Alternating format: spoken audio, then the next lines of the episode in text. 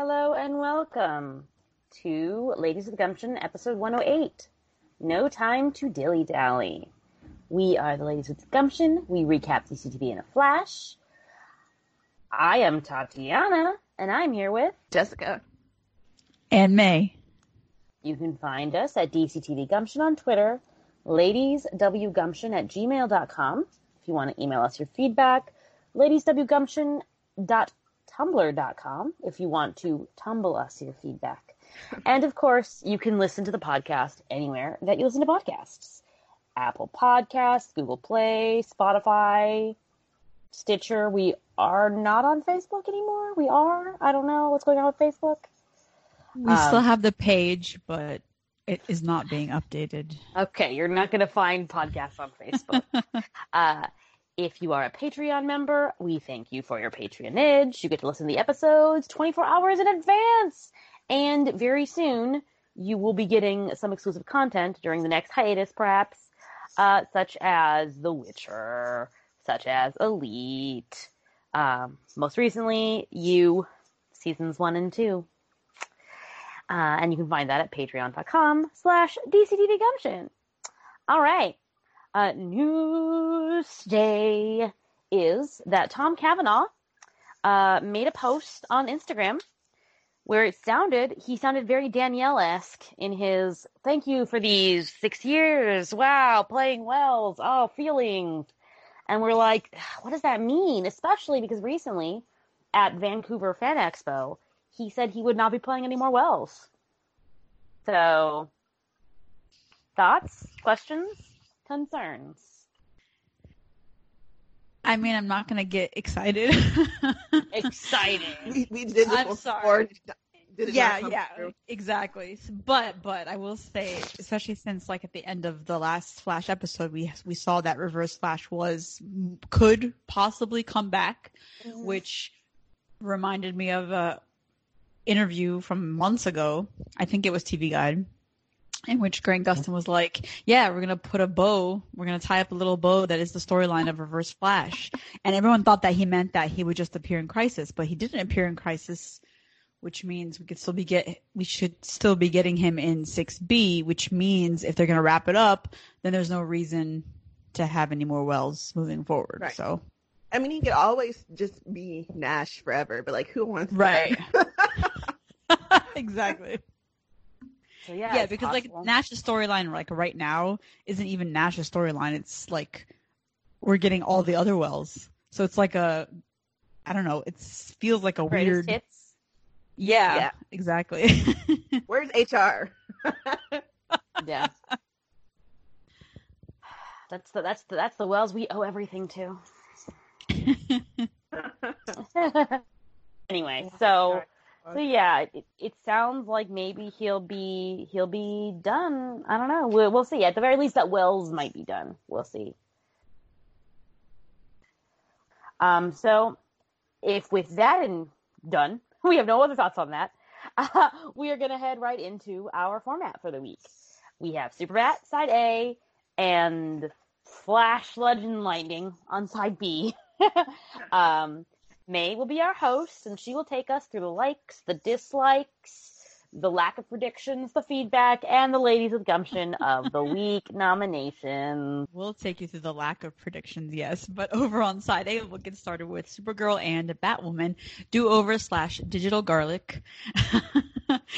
uh, where Supergirl this week celebrated its 100th episode and saw the return of Mr. Mixus, Mixus Spitalik, aka Mixie, returns with a proposition for Kara. What if she could go back in time and tell Lena her secret before Lex did? Would things turn out differently? Looking back over key moments throughout the series in a very stylized fashion as if we were watching a Supergirl episode, just like Kara is in this episode, Kara must decide if she wants to change history to become friends with Lena again. Familiar faces return in this special episode, including Mon-El, Reign, and the good old fashioned baddie, uh, what's his face? I forgot. Ben It's Lockwood. That's how I Uh, felt when I saw him. Who are you? Yes. Jesse Warn directed the episode with story by Robert Rovner and Jessica Queller and teleplay by Derek Simon and Nikki Holcomb. What sparked joy? Um, it was not bad for a hundredth episode. I liked it. Um, overall, I really like the concept of Mr. Mxyzptlk coming back and doing this kind of like "This is your life," Kara Danvers, or you know, like the whole Wonderful Life, Super Life narrative set up for Kara to revisit the past. I thought that was kind of a good way to explore some parts of the show without, you know, actually having Kara like physically go back in time or trying to figure out how to make that make sense. Uh, so this was a. I also like this episode was a bit of a redemption episode for Mixie because like the last time we saw him, obviously he was very like chauvinistic, Kara, you will marry me, and and causing all this mayhem for like selfish reasons. And so I like that when she did um, send him back to the fifth dimension, he actually went on trial for that, and now he's on this like redemption world tour where he has to fix people that he that he harmed in the past. So I thought that was like really um, another good like narrative plot for him to make it make sense why he shows up for Kara in this moment. Um, I, so I really enjoyed him a lot. And I thought I liked in the episode that there was like explanation that they gave for his change in appearance because I was like, this is not the same person that we saw before. Like, what is this? How do you, yeah. So I like that they, you know, his excuse for that was because, you know, he was trying to like impress Kara with like a different face that he thought that she would like or something like that. So um, that was great.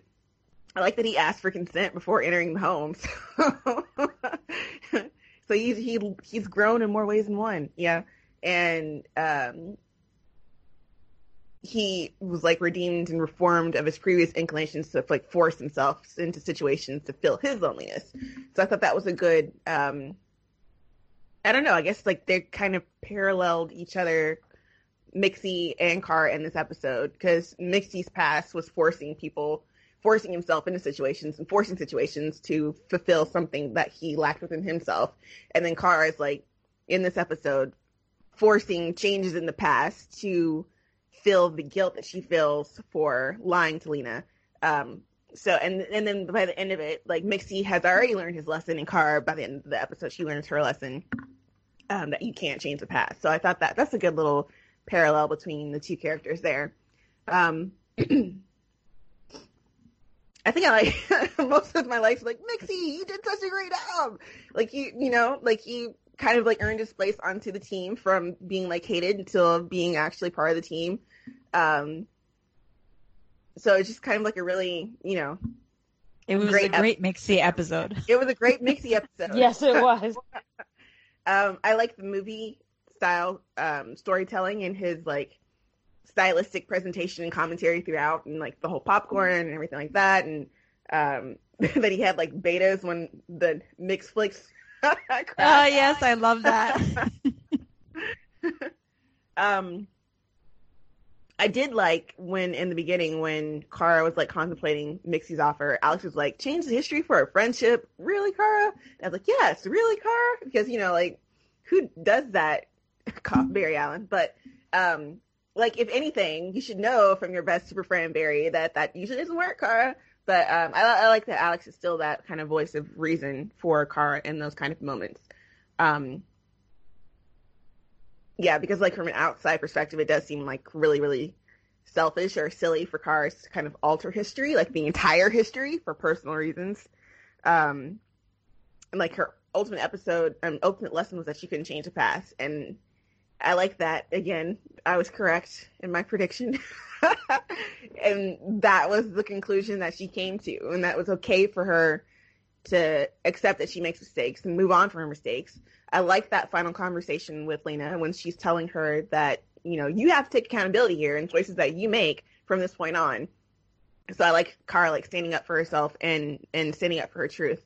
Um, I think it was overdue for Kara to finally like back herself in that moment and I think we had um, an anon on Tumblr was asking, you know, like, well, do you think maybe that wasn't actually Kara? Like, what if Mixie was like trying to do something, or because uh, like, why would she put on a suit to go to Kara uh, to go to Lena's? And I was, and I was thinking like, no, I think it was actually Kara going to Lena, and she went as Supergirl because it was kind of like her saying like, I'm not gonna run or hide from the fact that this is part of who I am.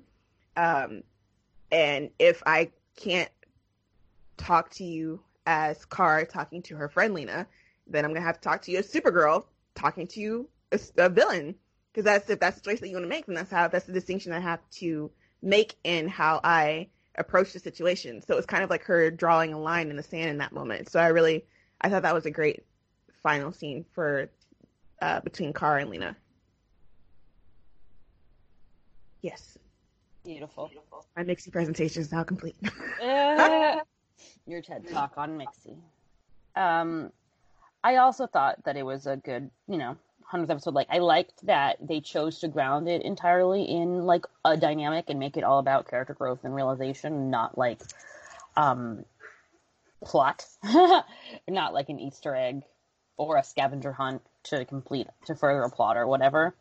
Um, if if I was gonna like grade it in like the middle of 100 episodes thus far, because at least the relationship they chose to ground it in is more important than not, and also because it.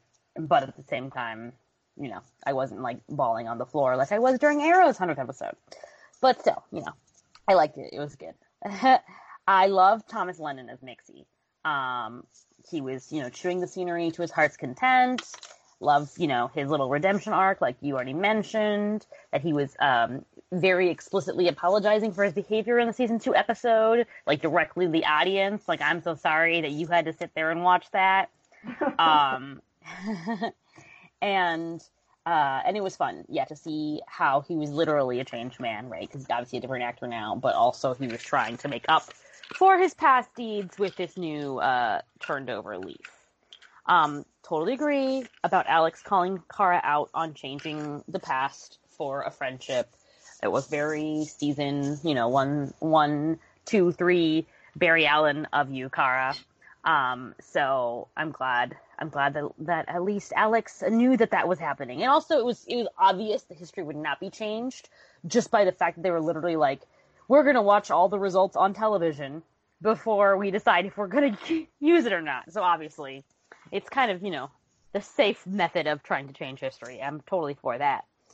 Um, and and you know while that kind of like eliminates some of the tension, it did make for a fun I don't even know what you call it, but like a through line for the episode, right? Like let's watch, let's rewatch this episode, or let's you know change. if only Barry could do that, like just yeah, was If like Barry could do that, he'd have it made. trouble.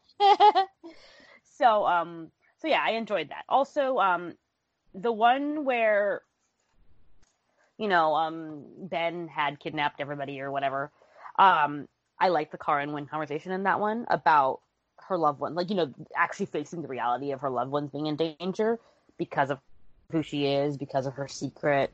Um, that felt like a realistic um, conversation between them. Was a nice reminder of the friendship that they shared, and also was just you know like important to actually face the reality of in an episode like this.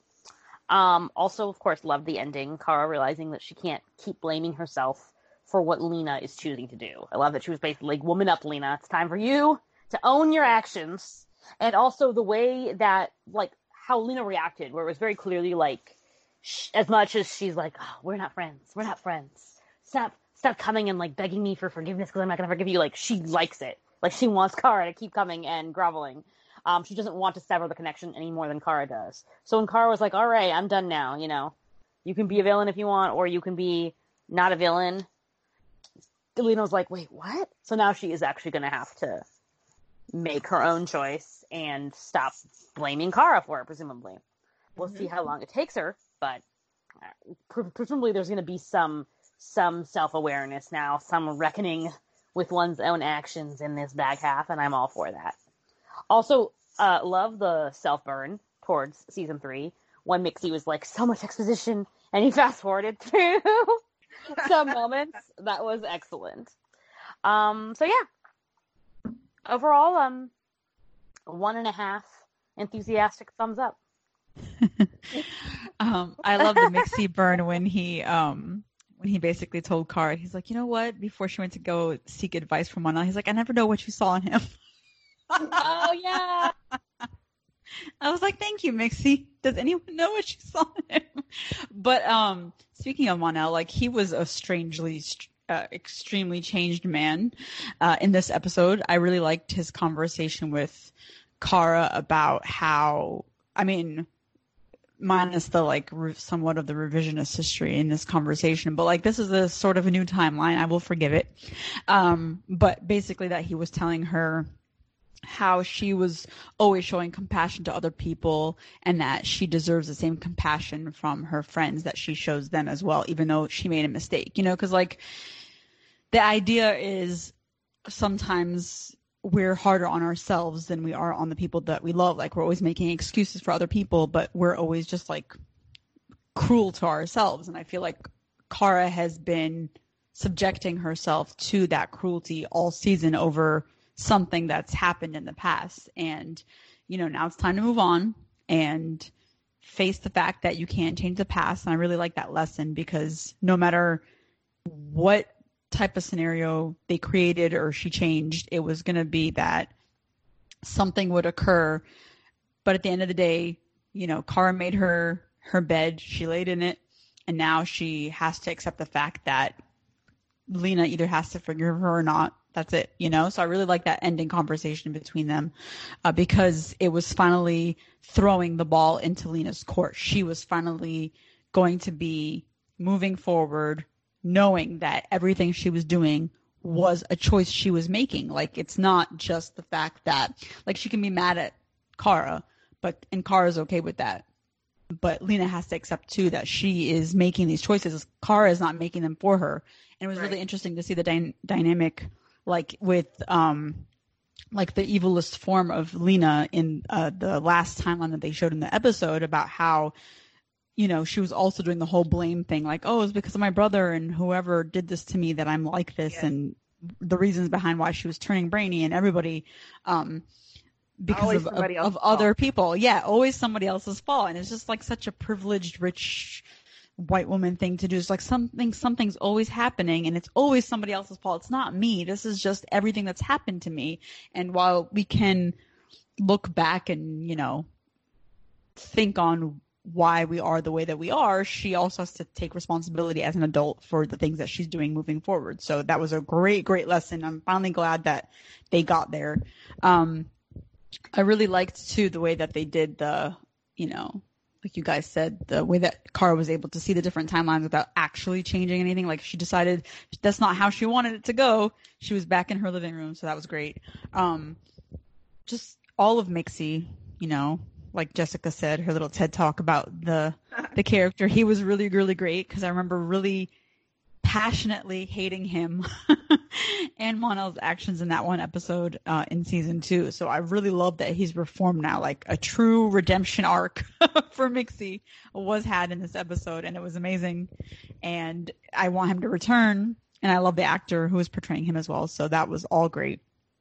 Um, yeah, I think it was like a nice look back on sort of like you know a lot of Supergirl's greatest hits in terms of like how they use their strong what they think are their strongest villains. Like they brought back Reign, they brought back Lockwood, and I like the consistency that Lockwood is still evil in this timeline as well, even though like he's I guess Lena Light, he was also accusing a bunch of people for the reasons of what why he was doing what he was doing.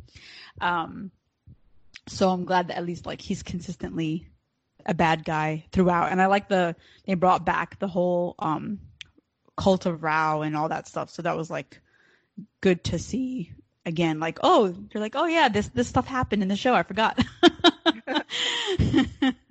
so all that was good. Um, what did not spark joy? Well, I guess speaking of like greatest hits, like no Cat Grant, like what? Like throw the whole episode away right off the top. Um, but like you know, just considering that the 100th episode centered around Kara and Lena's friendship, it's as if the Supergirl writers are saying like Supercorp is the ship that built the Supergirl house, and if that were like 100% true, that'd be all well and good. But it's not like technically true. Um, like if we're talking like pre CW from season one, Supergirl is the house that like the Danvers sisters built with along with like J'onn as their like alien dad. Um, Cat Grant was a huge part of what made Supergirl the show that it is today.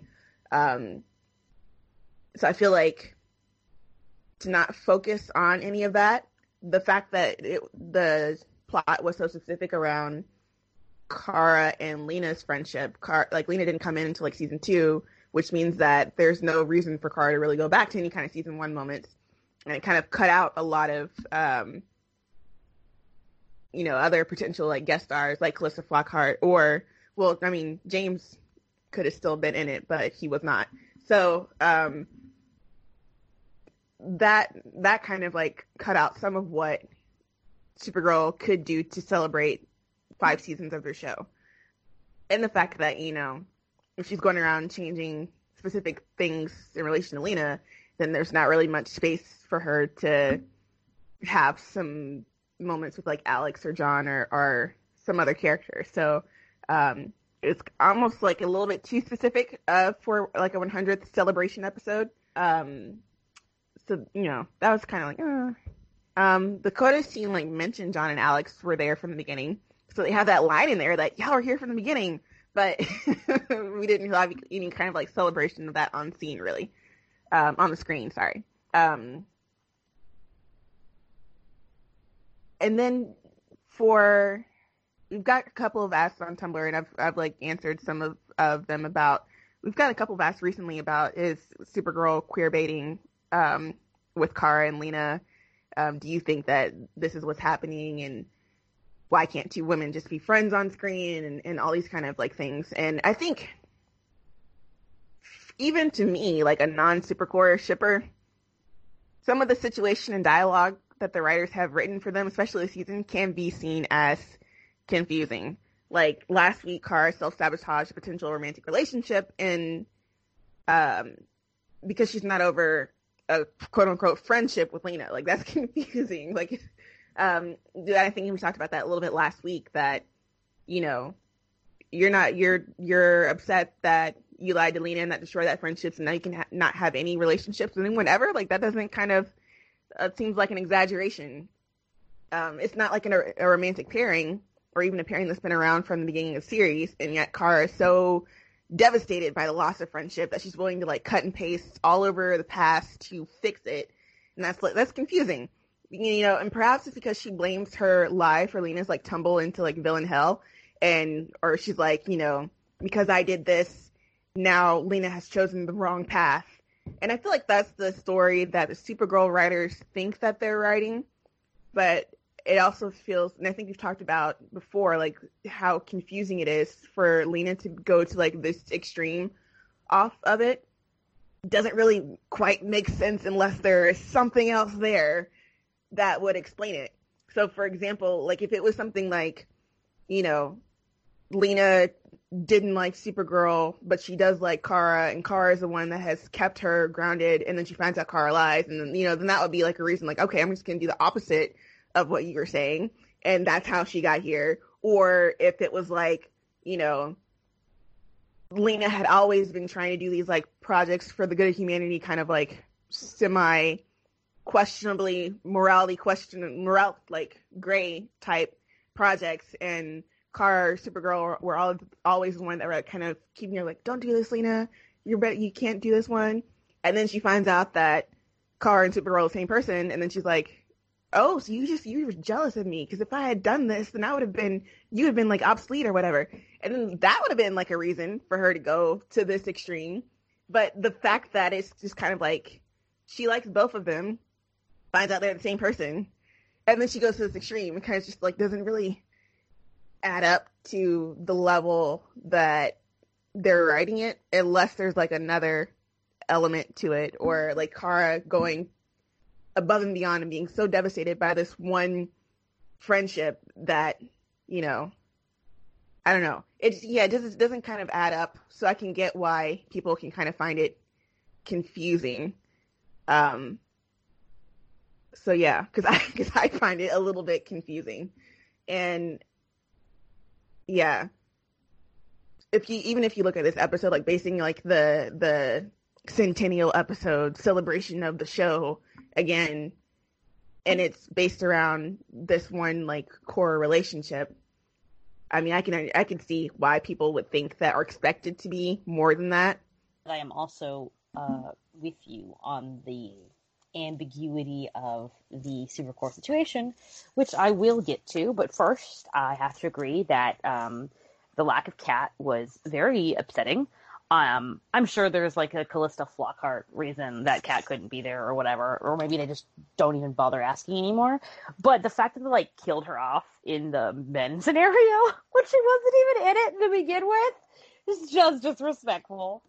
Um, also, James not being in it, like, hello. I mean, I guess he's filming, maybe. I don't know. But not even mentioning James, whatever. They could have found a way to put James in there. Dumb. Especially Um, since he was like Kara's friend and dated Lena. Yes! Yes! Oh, but anyway, dumb. Uh, James should have been there. Uh, also, um, there's like other things, like, you know, like, like, I know that they can't fit everyone because, like I said, it's a good thing that they centered on one dynamic.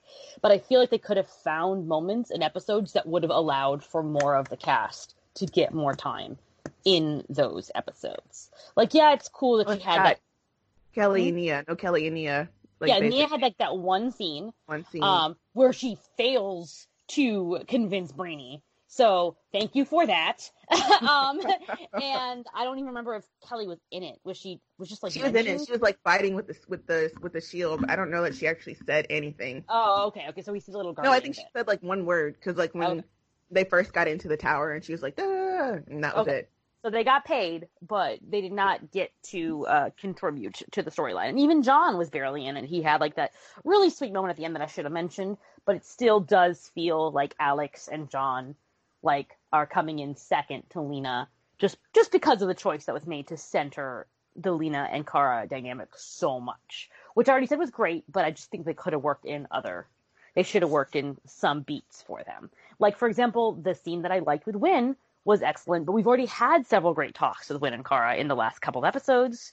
So um, I feel like you could have used Alex for that moment, or you could have used J'onn, um, because those both you know either her sister or or her father figure. But anyway, whatever. Speaking of parental parental figures, um, it's the hundredth episode of Supergirl. Why isn't the No other parent. Supergirl in it? No parents, but also like why isn't Alex's mom, who was Supergirl, in it? Hello. Again, Oh, she also stop. wasn't in Crisis. Why do you guys hate her? What is happening? So, anyway, I don't know. I think it's very strange. I feel like no Lynda Carter as no the Linda president. Mm-hmm, mm-hmm. Um, so so yes, back to the the mixed signals with Supercorp. Like it's clearly the most important relationship to Lena, to well, to Kara this season, but yet it's not romantic, or they won't even suggest that it could be romantic. Um, and yet they keep doing tropes and you know moments and tension that are very clearly coded as romantic. If it was a man and a woman, it would be romantic. So I don't know, and, and especially because they know, like, what's what's strange is like they know the reaction that it gets from fans, like they know what people think about it, and they've had like countless fights now with the fandom over it. So I'm like, why do y'all not just like, I don't know, stop just like walking the like the line, you know, and just pick a side. Uh, I don't know, strange. Anyway, to minor quibbles. Um, when Lena like immediately went and told Sam, I was so confused. Oh, Kara's secret. It like yeah, like stopped me. I was just like I was like, wait. So Lena finds out the Kara is Supergirl, and the first thing she does is go to another town to tell to tell Sam about it. And I was like, what is happening right now? Is that why Lena wasn't told because she's a blabbermouth? She's gonna tell everybody? It's like, what is happening? So I was like, okay, maybe we shouldn't tell Lena. Maybe we were right all along. Um, and then, and then uh, when it was, you know, Ben, Ben came out and was like, "Oh, my family all committed suicide so that Supergirl would save them." I was like, "Okay, Ben's family is Looney Tunes. Please, I never want to see him on my screen again. Everything about Ben is the worst." Um, so I was not. That was not a welcome return to Ben. Um, also, the Never Friend scenario was like, like I get that that Supergirl is like a angel, or actually Kara is like an angel on Lena's shoulder. But like the idea that if they were never friends, then Lena would just lose it and become like a dictator. authoritarian state. yeah. like I was like, really? Uh, is that a friendship worth saving then? I don't know. I don't know about that. In fact, I think I think that was the one where she was like, you know, you know, you weren't there. But my father or Yes. my brother like blew my Tried helicopter at the time. My whatever, mother, yeah. yeah. Like, So why it's Kara's fault that your, like yeah, your Yeah. family is fucked up. Like that's That not Kara's fault. That was Ben. That was like like Ben. Ben was the same thing. It's Yeah. Supergirl's fault that my family killed themselves and she didn't save them. So is Lena basically Ben if she doesn't have Kara? If so, then I don't want to save that friendship. So I don't know. I thought that was a really strange choice. It was like just there so that we could have like the epic showdown, but we're not really having an epic showdown because it's not real. Um, and also, of course, that was a scenario in which they were like Right. stuck there. They were stuck there because like Yes. Nick couldn't get out. And I was like, all right, whatever. It just Yeah. It also feels like if if you have like if they're if they were never friends and Lena goes to this extreme, it's kind of like then why you know her whole the whole thing was that Lena was this like good person, good in heart. So like what did you know? Mm, Kara yeah. didn't Kara showing up didn't change Lena from being Lex to Lena. So yeah. that was a little bit like it was just there because they wanted to have the showdown. I was like, I don't like it. Send it back. anyway. um okay. So I totally support Kara realizing she cannot be responsible for Lena's choices. I love this. Um however, in from the show, like it annoys me that the show is still pretending that it was a special case with Lena, right? Like Lena is the only person, aside from Sam, who will find out when Lena finds out, apparently, um, that did not know that Kara was super was Supergirl. So, and there was no special reason why Lena didn't know. It was just because the show didn't want Lena to know, so they could do this storyline when Lena found out. Um, and it annoys me because, like, even though, like, dare I say it, uh, Barry kept Iris in the dark because he a is in love with her, right? So she's different than other people because he's in love with her and he's not in love with other people. Um, and then B, Joe was like, "Don't do it. Ho, don't do it. Don't tell her." So, so like Supergirl does not apparently does not have either of those things, even though it could very easily have one, but it does not have one. It has none. So I don't. I still don't understand why. I don't understand why Lena wasn't told. And so the show is like, oh, if you had told Lena here that Supergirl, like Barry, will just tell people on the street who are who are delivering her pizza that she is Supergirl. So I don't think that it was so hard to find a good moment to tell Lena that you were Supergirl. So that is all. Even though I know that it's required for the episode to exist. So and it was fine. It was a good episode, so it's fine. But it's still I feel like it like reinforces that like like Kara needs Lena to survive or something like because every time she changed something Mhm. and like Lena goes to talk to Sam like oh Lena wasn't here that day when Kryptonite was in the air so you died oh Yeah. Lena wasn't here that day that was a day da da da da so you died because Lena didn't do something yeah. so yeah Yeah. So, I mean, which, you know, that's great. You, you need Lena. We love that platonic dynamic. But, um, just, I, I feel like Lena would probably still have all the more reason for Lena to actually be there if she knows the truth. But or like I mean like Supergirl would still like I, I doubt that Kara would just like die all the time if she had never met Lena so. Also, that's what she is. Supergirl. One would think she would be able to manage herself. Uh, anyway, finally, the wigs were a crime against humanity. That is all. They, oh my god, they really were. When I saw that, I was so distracted. I was like, I don't even know what's happening in the scene. I can't keep my eyes off of her wig. It was so bad. the CW was just having a bad wig week. Um, over on the Flash, you had Wells' HR was it HR Sherloque? So well, his wig as well is like terrible. um, yeah, I mean, I like the episode overall. I think for me it was just like it was centered on Kara and Lena's dynamic, but I feel at this point, however many episodes into season five, it's just outplayed at this point, you know?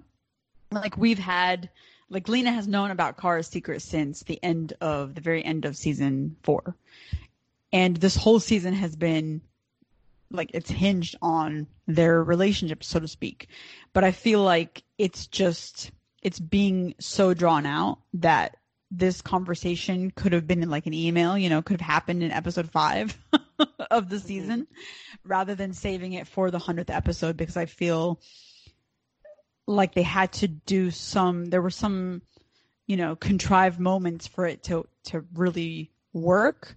Um for that final moment for Kara to finally just realize that this is not her fault anymore, you know? But I don't know, like the super Supercorp relationship is weird to me because I like it, but I'm also not as invested in it as some other people are. So like for me, friendship was at its peak in season two, where they would spend like a lot of time together, and that was like the moment where you could potentially see something going forward romantically, you know? Then in season three, I think they barely interacted. I don't remember them interacting as much. And then season four, they built up to it so that they could finally have Kara or Lena realize that she is Supergirl. So I feel like the the friendship has been the friendship isn't as strong as it used to be because of Oh, okay. they, they're using it for like plot reasons primarily, Mhm. you know? So it doesn't feel like they have really continued building a rapport over time.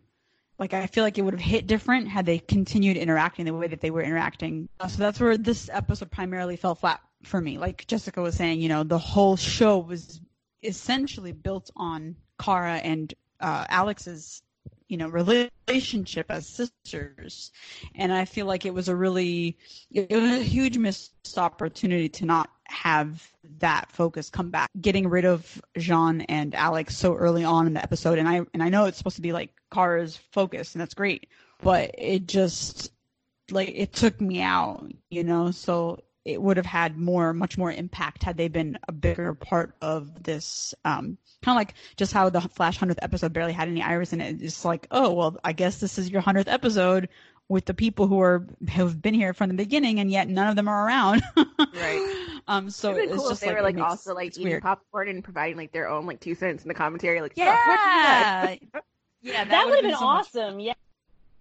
Yeah, so I'm like, I guess they're just gonna play, you know, paintball. Like, in fact, you know, that would have been great. When Alex said, like, oh, hey, changing history for a friendship is, you know, bad, bad move. Uh, it would have been cool if Kara had been like, well, how about you all join? It's a group decision, right? We Yeah. all watch and then we decide if this is right or not. or if, if, like if they like picked like um points in like Kara's history or something like that, like oh why don't you try this one? You know, I think that would have been like fun. Yeah, for sure. And uh, even Mixie was like at one point, you know, he's like, well, your memory is not that great, so we're just gonna rely on the video footage because you suck. so yeah, I feel like it would have been much stronger emotionally uh, in that in that way to also include like J'onn and, and Alex. And if this show had focused, I guess this is just like my gripe with the show for seasons now that it just lacks um more of a journey for Kara in terms of like anyone outside of her. You know what I mean? Like like we had glimpses of her identity crisis and things like that. Like it would have been so interesting, I think, had that hundredth episode focused on like, well, what if I never actually came to Earth and what would my loved one's life have been without Ooh. me not having come from Krypton at all? You know what I mean? So that would have been Because that is like but you know, right? whatever. oh, it's like because that is like a wonderful life. Like the plot, like if if he wasn't there, how would people's lives have been affected without him? Right. So mm-hmm. if they had done that with like Supergirl, like how would people's lives have been affected like without her?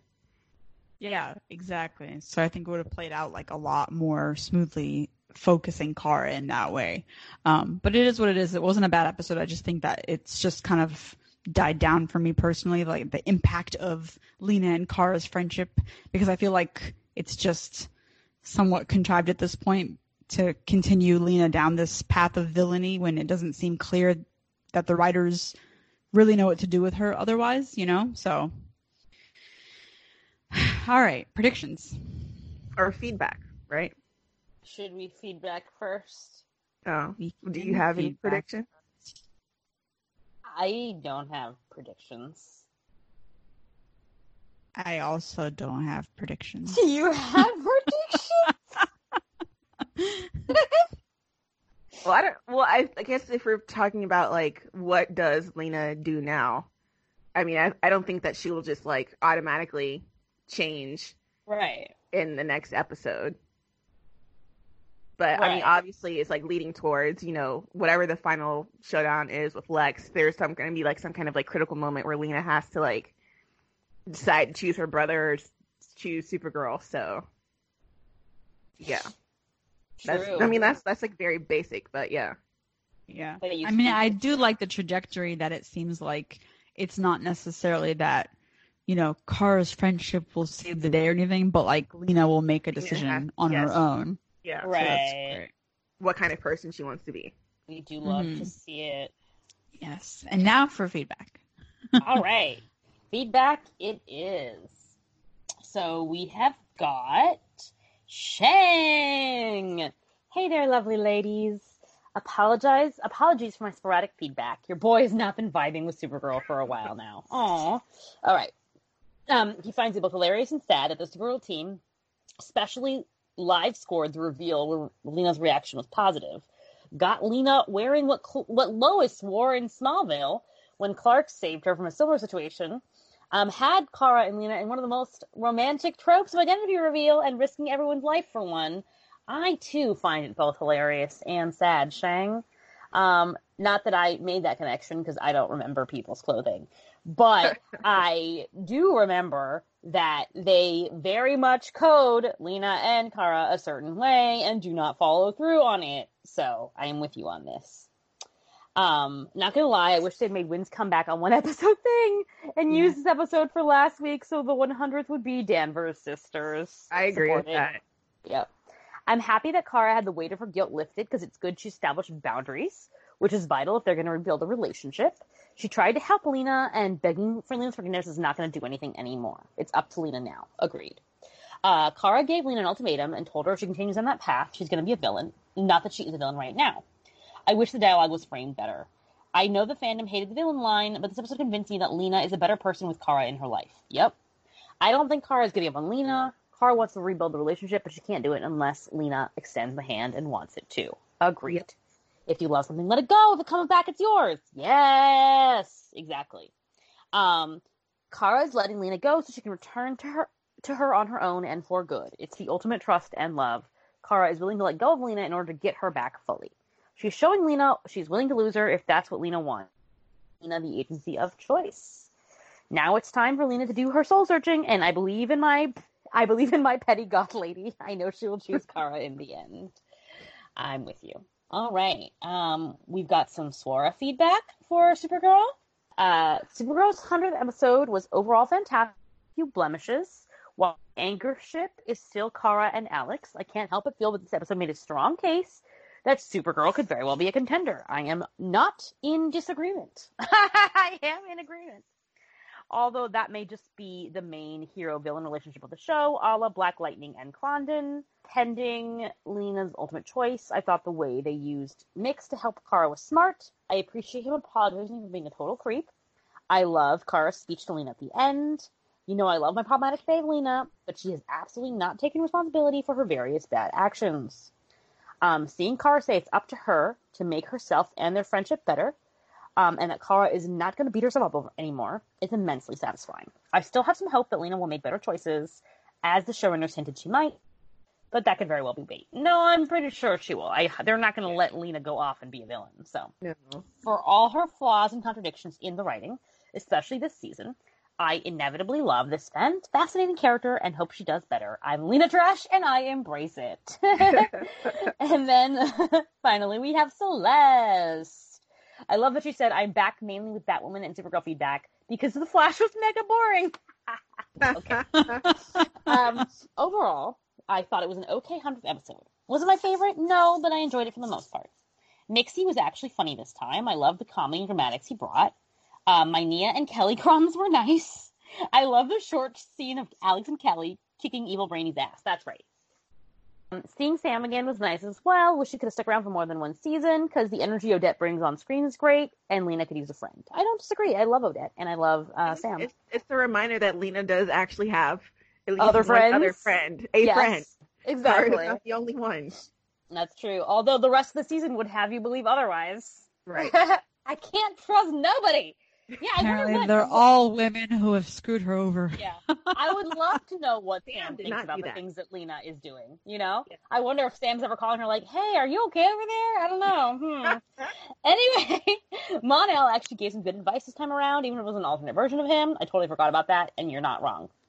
Um, Yeah, I did love that. I'm putting that in my likes when he was like, "You deserve what you give," basically, right? You are a good person that is good to people, and you deserve to get good back. Yes. Mm. Um, Kara finally telling Lena that she's done blaming herself was whew, waiting on her to finally stop putting so much blame on herself. She finally did. I know fandom was mad with the villain line in there, but in my opinion, Lena needed to hear it. I totally agree. Yeah. Overall, seven out of ten. Like Lena does base her kind of like her moral compass or like how she views her actions on how other people view her. Yeah. So I do think she needed someone to say, if you do this, you are a villain. yeah, So I agree. especially Kara. So It walks like a duck and quacks like a duck. It's a damn. Yep. All right. So, uh, with that uh, out of the way and no predictions to speak of, we can move on to Batwoman. Yes. The fire. The fire in Batwoman. Okay. A Oh my new villain named Nocturna sinks Whale her teeth into noises. Gotham. a new villain named Nocturna sinks her teeth into Gotham, and the holdup, aka Kate's Club, opens in grand fashion for plot reasons early. Sophie reluctantly requests that Batwoman keeps her distance, knowing their interactions could compromise her career, which she did not do because she totally kissed her. And that's that on that. What sparked joy? The kiss. yeah. I like it was. I didn't expect it, but I appreciate it so much. like, do not talk to me. Do not pass go. Don't collect two hundred dollars. It's the only thing I'll be talking about for like a week. oh my god. but like you know, before that, kind of back up. I was kind of like wondering last week how they're gonna go from Beth getting like shot to opening the holdup and catching a vampire. But I think this episode did a good job of grieving Beth while also setting up the villain of the week. I like that look look Luke took like best amethyst necklace and um not was it amethyst or ruby? It's an amethyst. Oh, yeah, I think so. Yeah. And gave it to Kate along with um, the info on the Nocturna villain to give her a distraction and a way to take her mind off of losing her sister and choosing, you know, Beth over Alice. And now that has blown up in her face. Um, I also like that Nocturna was a realistic version of a vampire because until now, like Batwoman has been a pretty grounded show a la Arrow.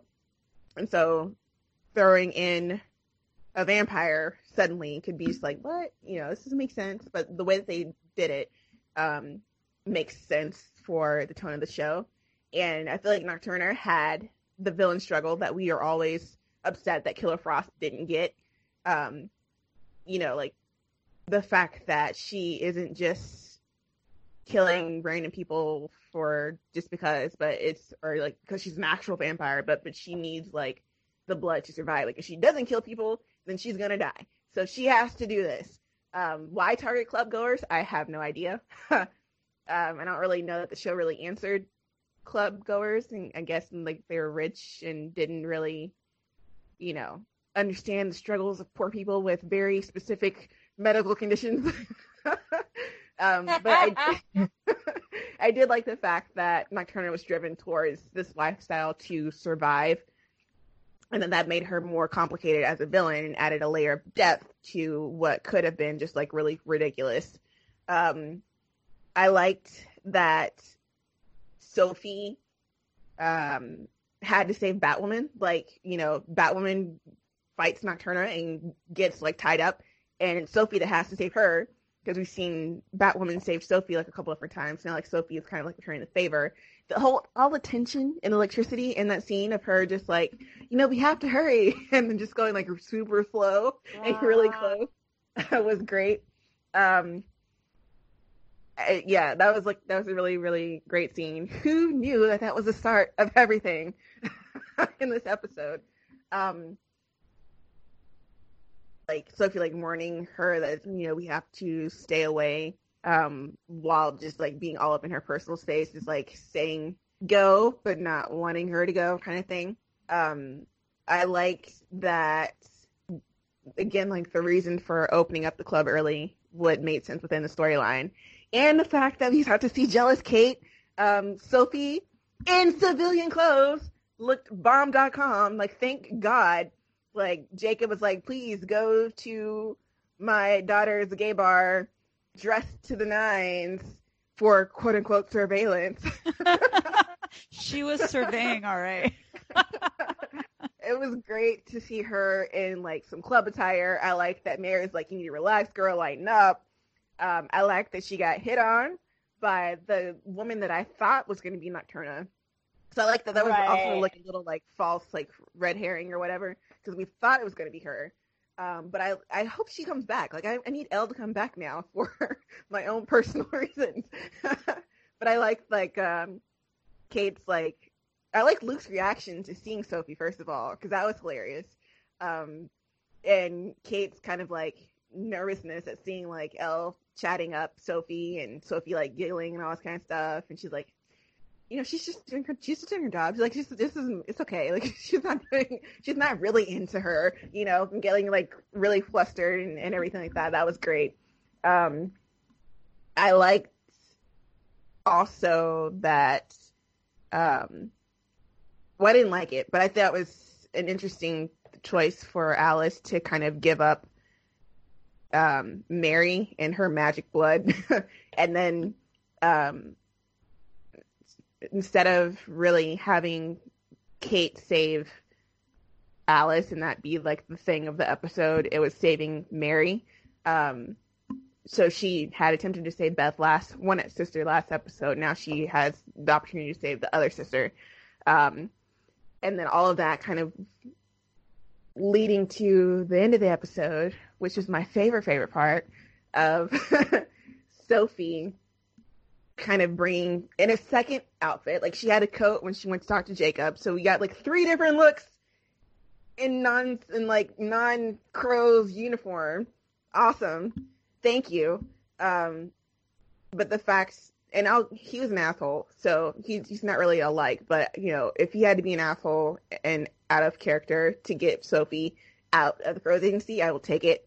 But the final, you know, her using the bat signal to call Kate because she can't really slide into Batwoman's DMs, it was great. And the fact that she was like, you know, this doesn't make sense for me, my career, everything that I've built myself up towards.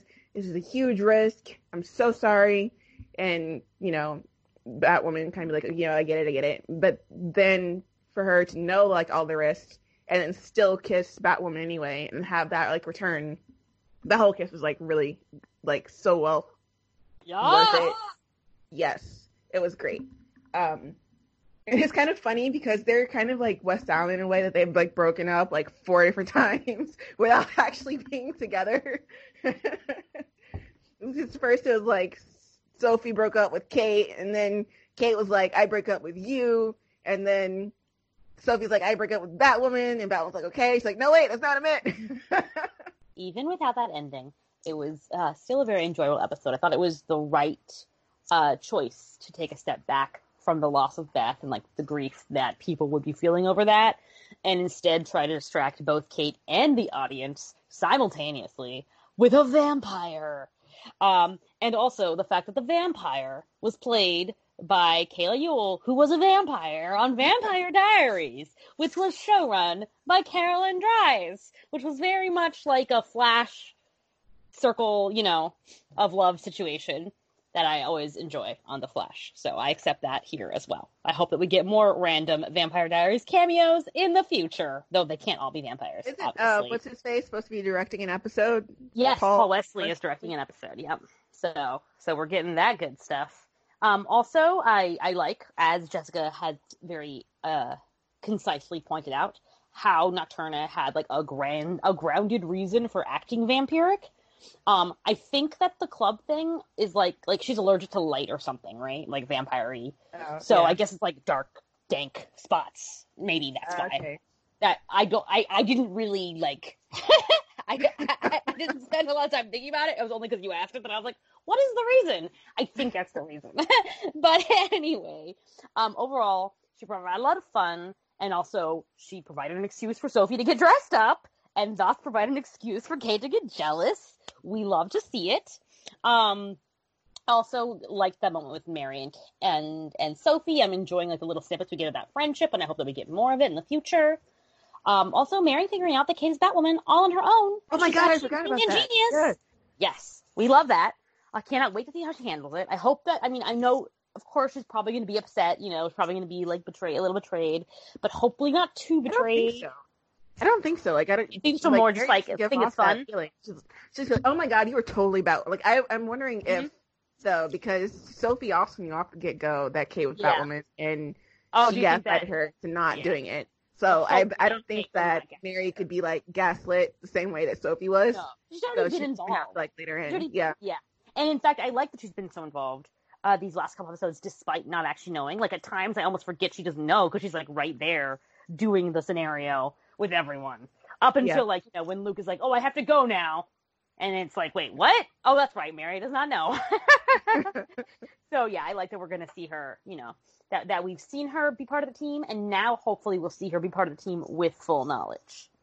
Um, also, uh, you know, obviously we have to talk about how uh, on fire Sophie and Batwoman were uh, this week. I finally, like, after all these years, DCTV has finally given me the two-person love triangle that I signed up Yeah. for in the first place. Yeah. Literally the only trope that I have ever wanted from DCTV, and Batwoman gave it to me. I can't believe. I cannot believe.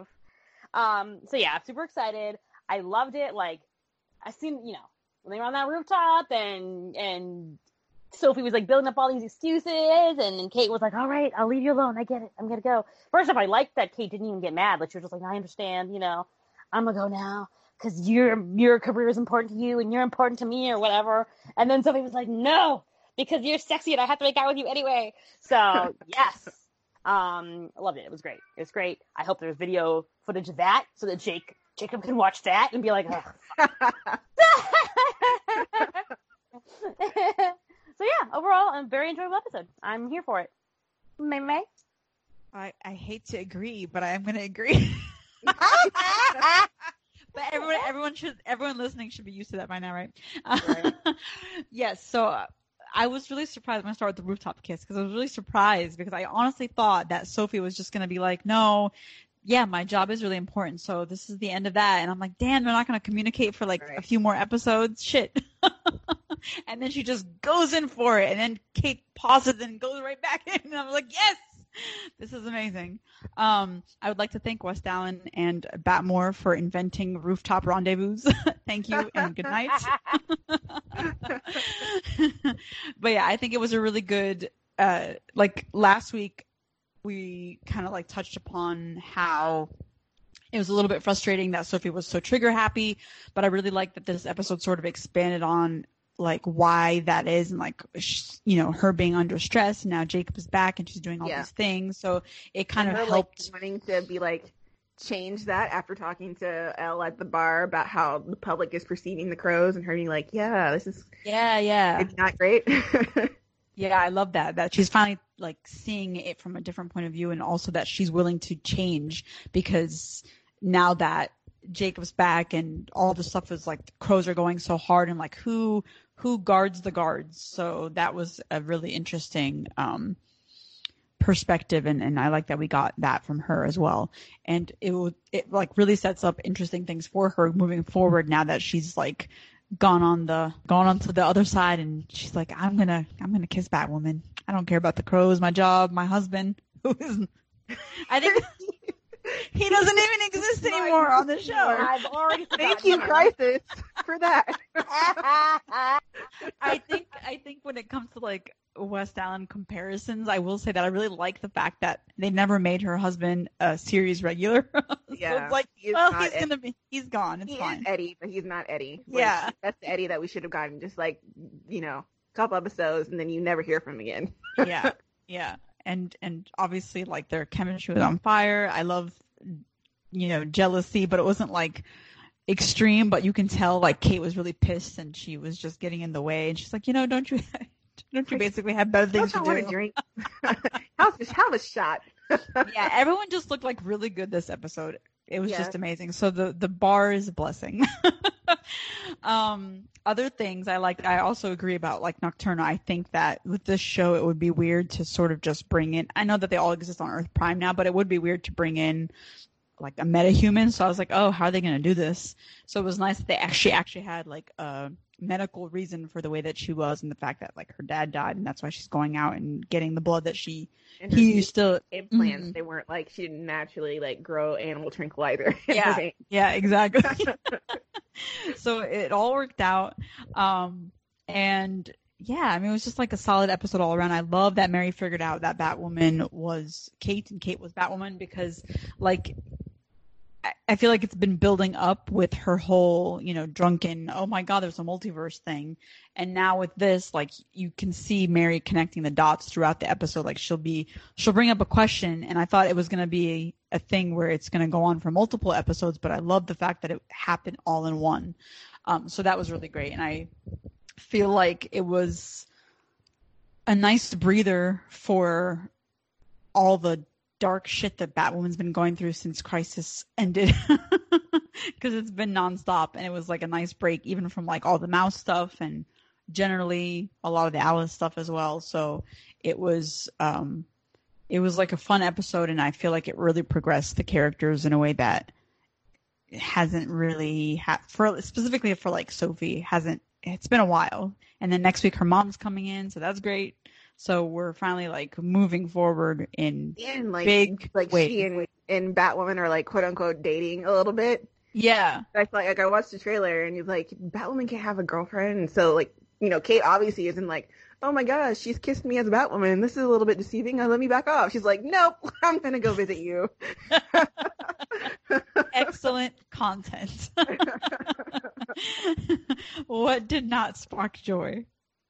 Jacob Kane, man, like how did he even get released from jail? To be honest, like I feel like there's a little bit fuzziness there because like last we saw like Mouse's crazy ass face stealing daddy was like using Sophie and Jacob to find his son and then kill Beth slash Alice, but they didn't really connect the dots afterwards. Like, did he keep like did he really just keep true to his word to exonerate Jacob, even though he doesn't really care about Jacob really at all? I guess it was. I, I mean, I guess it was to, like get back at Alice by exonerating Jacob could be only one way to look at it, but I think they kind of like glossed over him just like the process of him getting out of jail, um, and then like the fact that once he was out of jail, he was back on his bullshit about like Batwoman and you know, and it's kind of hilarious that he's like, she is a vigilante, she doesn't, you know, go by the laws. This is not how you protect a city, you know like we do. like, oh, really?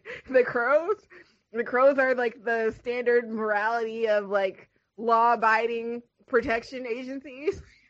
like, okay, I guess, you know, instead of Batwoman, what Batwoman does, maybe what we should be uplifting is like stop and frisk and illegal search and seizures, because that's, you know, that's, you know, upstanding protection agency.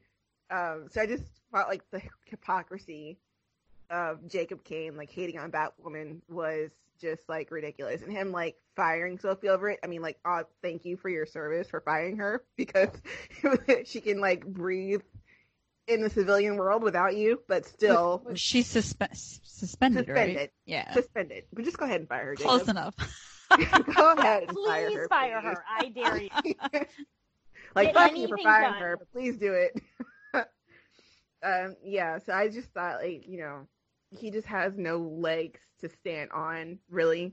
And the fact that she is the only one of his fake daughters that actually cared enough to stick with him and get him out of jail, and that's how you treat her? Really, Jacob? Um so so yeah. Uh did not really care for him much. Um with and then like with Alice,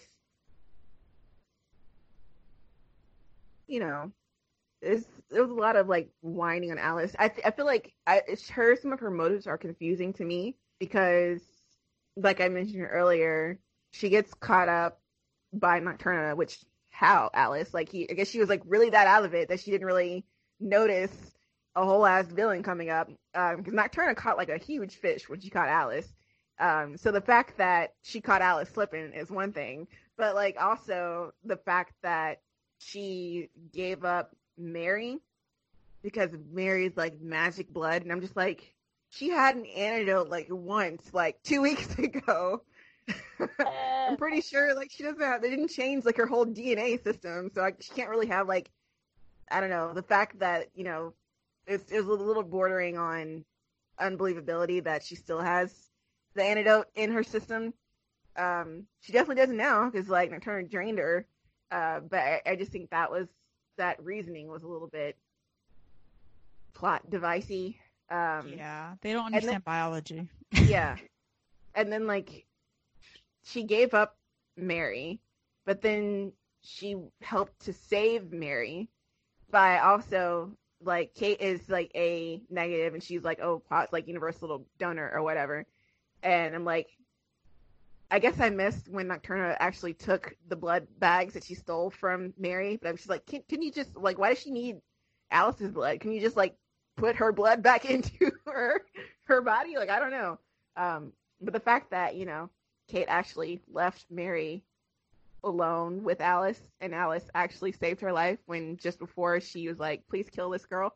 Um, I don't know that like that whole thing is like confusing to me, and like this whole time she's been like, "I'm beyond redemption, Kate." Join the dark side because I'm not coming to the light, and then Kate was like, "Fine, I will not try to redeem you anymore." And then Alice is like, "But I want you to." and so I don't know. I feel like I don't really know where Alice's head is at anymore, so it's confusing. That's it. It's kind of like now that you mentioned that, it's kind of like a super extreme version of Lena and Kara. It is. Because like I obviously Alice is much, much, much worse than Lena, like another dimension. Lena ain't killed anybody yet, but it was still like, like, leave me alone, leave me alone. What? You left me alone? Wow, how did you leave me alone? Exactly. Um. So like, I I don't know. Like, I was gonna put that in my dislikes, and I was like, I guess it just feels true, but it's annoying, you know. So I didn't. I I, I then I left just off completely. But you're right. Like, it's a little bit weird. Like, you're like, Alice, can you make up your mind? Like, do you want to be saved or not, woman? Do you want to turn Kate evil or not? Because isn't letting your sister die kind of evil? Shouldn't you be like proud of her? but anyway, overall, I was like, okay, Alice, that's nice. Okay. Um, sending a tournament after B- Mary's blood was like, like you said. I mean, like, okay, yeah, it's the only card that Alice could play, so yeah, sure, why not? But it, her blood doesn't work anymore. It's not. It couldn't even save two women left. It can only save one woman. So obviously, it can't do anything else. It's done now. So like, she could have made up any lie, like she, or she could have just, you know, maybe she. I don't know. Just the fact that she used it because it's a real thing, but it's not real anymore was like weird. Because like she could have said that just to get back at Kate, you know? Like, ah, I'll kill your other sister because I'm mad at you. But instead it was like, this is a thing, but it's not a thing. So it was just weird. I feel like they, they could have gone in further with it or just not gone there again. Not gone to that same will. Plus, why is Nocturna just being like, yes, I will take your word for it? That makes sense. Why wouldn't you just drain Alice Drain and Alice then go find this other chick? Yeah, like whatever. So so anyway, uh, moving on. Jacob, yes. Like everything about Jacob this week. Why? Why are you? Well, why are you here? A, um, and B, like, how did you get out? Did did Face Man really just like stick to the plan? Was he like, I'm gonna get you out? Take my mouse. I will get you out. You know what? I I'm happy with you because you helped me kill Alice, so I will release you from prison. I guess. I don't know. We didn't see it at all. And also, I feel like it still can't happen that quickly, but whatever. No, yeah. That's fine. He's back now, and he's weird. Like, I was like, everything seems strange on him. Like, he was all like chilling in prison, like, whatever. And now he's out and he's like, I'm hard and I'm mean and I'm mad at Sophie and I'm mad at Batwoman. I don't know who Kate is. Prison I'm changed him. Apparently. like, I was like, okay. At first, I did think he was Face Dude for a little bit. I was like, is Face Dude pretending to be Jacob? Like, what's going on? Is this Jacob? Something seems strange. Um, so yeah, he was annoying. Also, he and Kate just like don't have a relationship, and I feel like they were set up to very much have a relationship in season in the first episode. I was almost like surprised by how much of a relationship they had, and like how like warm they actually were with each other. And now, like as the season goes on, they've like slowly just like stopped acknowledging each other's existence. It's very strange because like if your dad just got out of prison, you'd think that you'd have a lot more.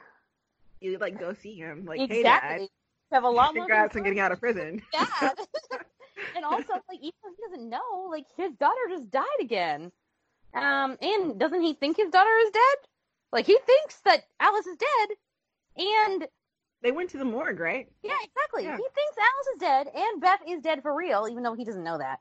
But like, again, you'd think that that's something you'd want to like, you know, see your dad. But apparently, Kate has never in her life wanted to see her dad, so that is not a thing. so that was very strange. Um, at, at some point, it's kind of like I don't know that we need Jacob. Is what I'm saying. Do we need Jacob? Does he serve any purpose? If she, if Kate and her dad were close, and yet he had this issue with Batwoman, that'd be interesting.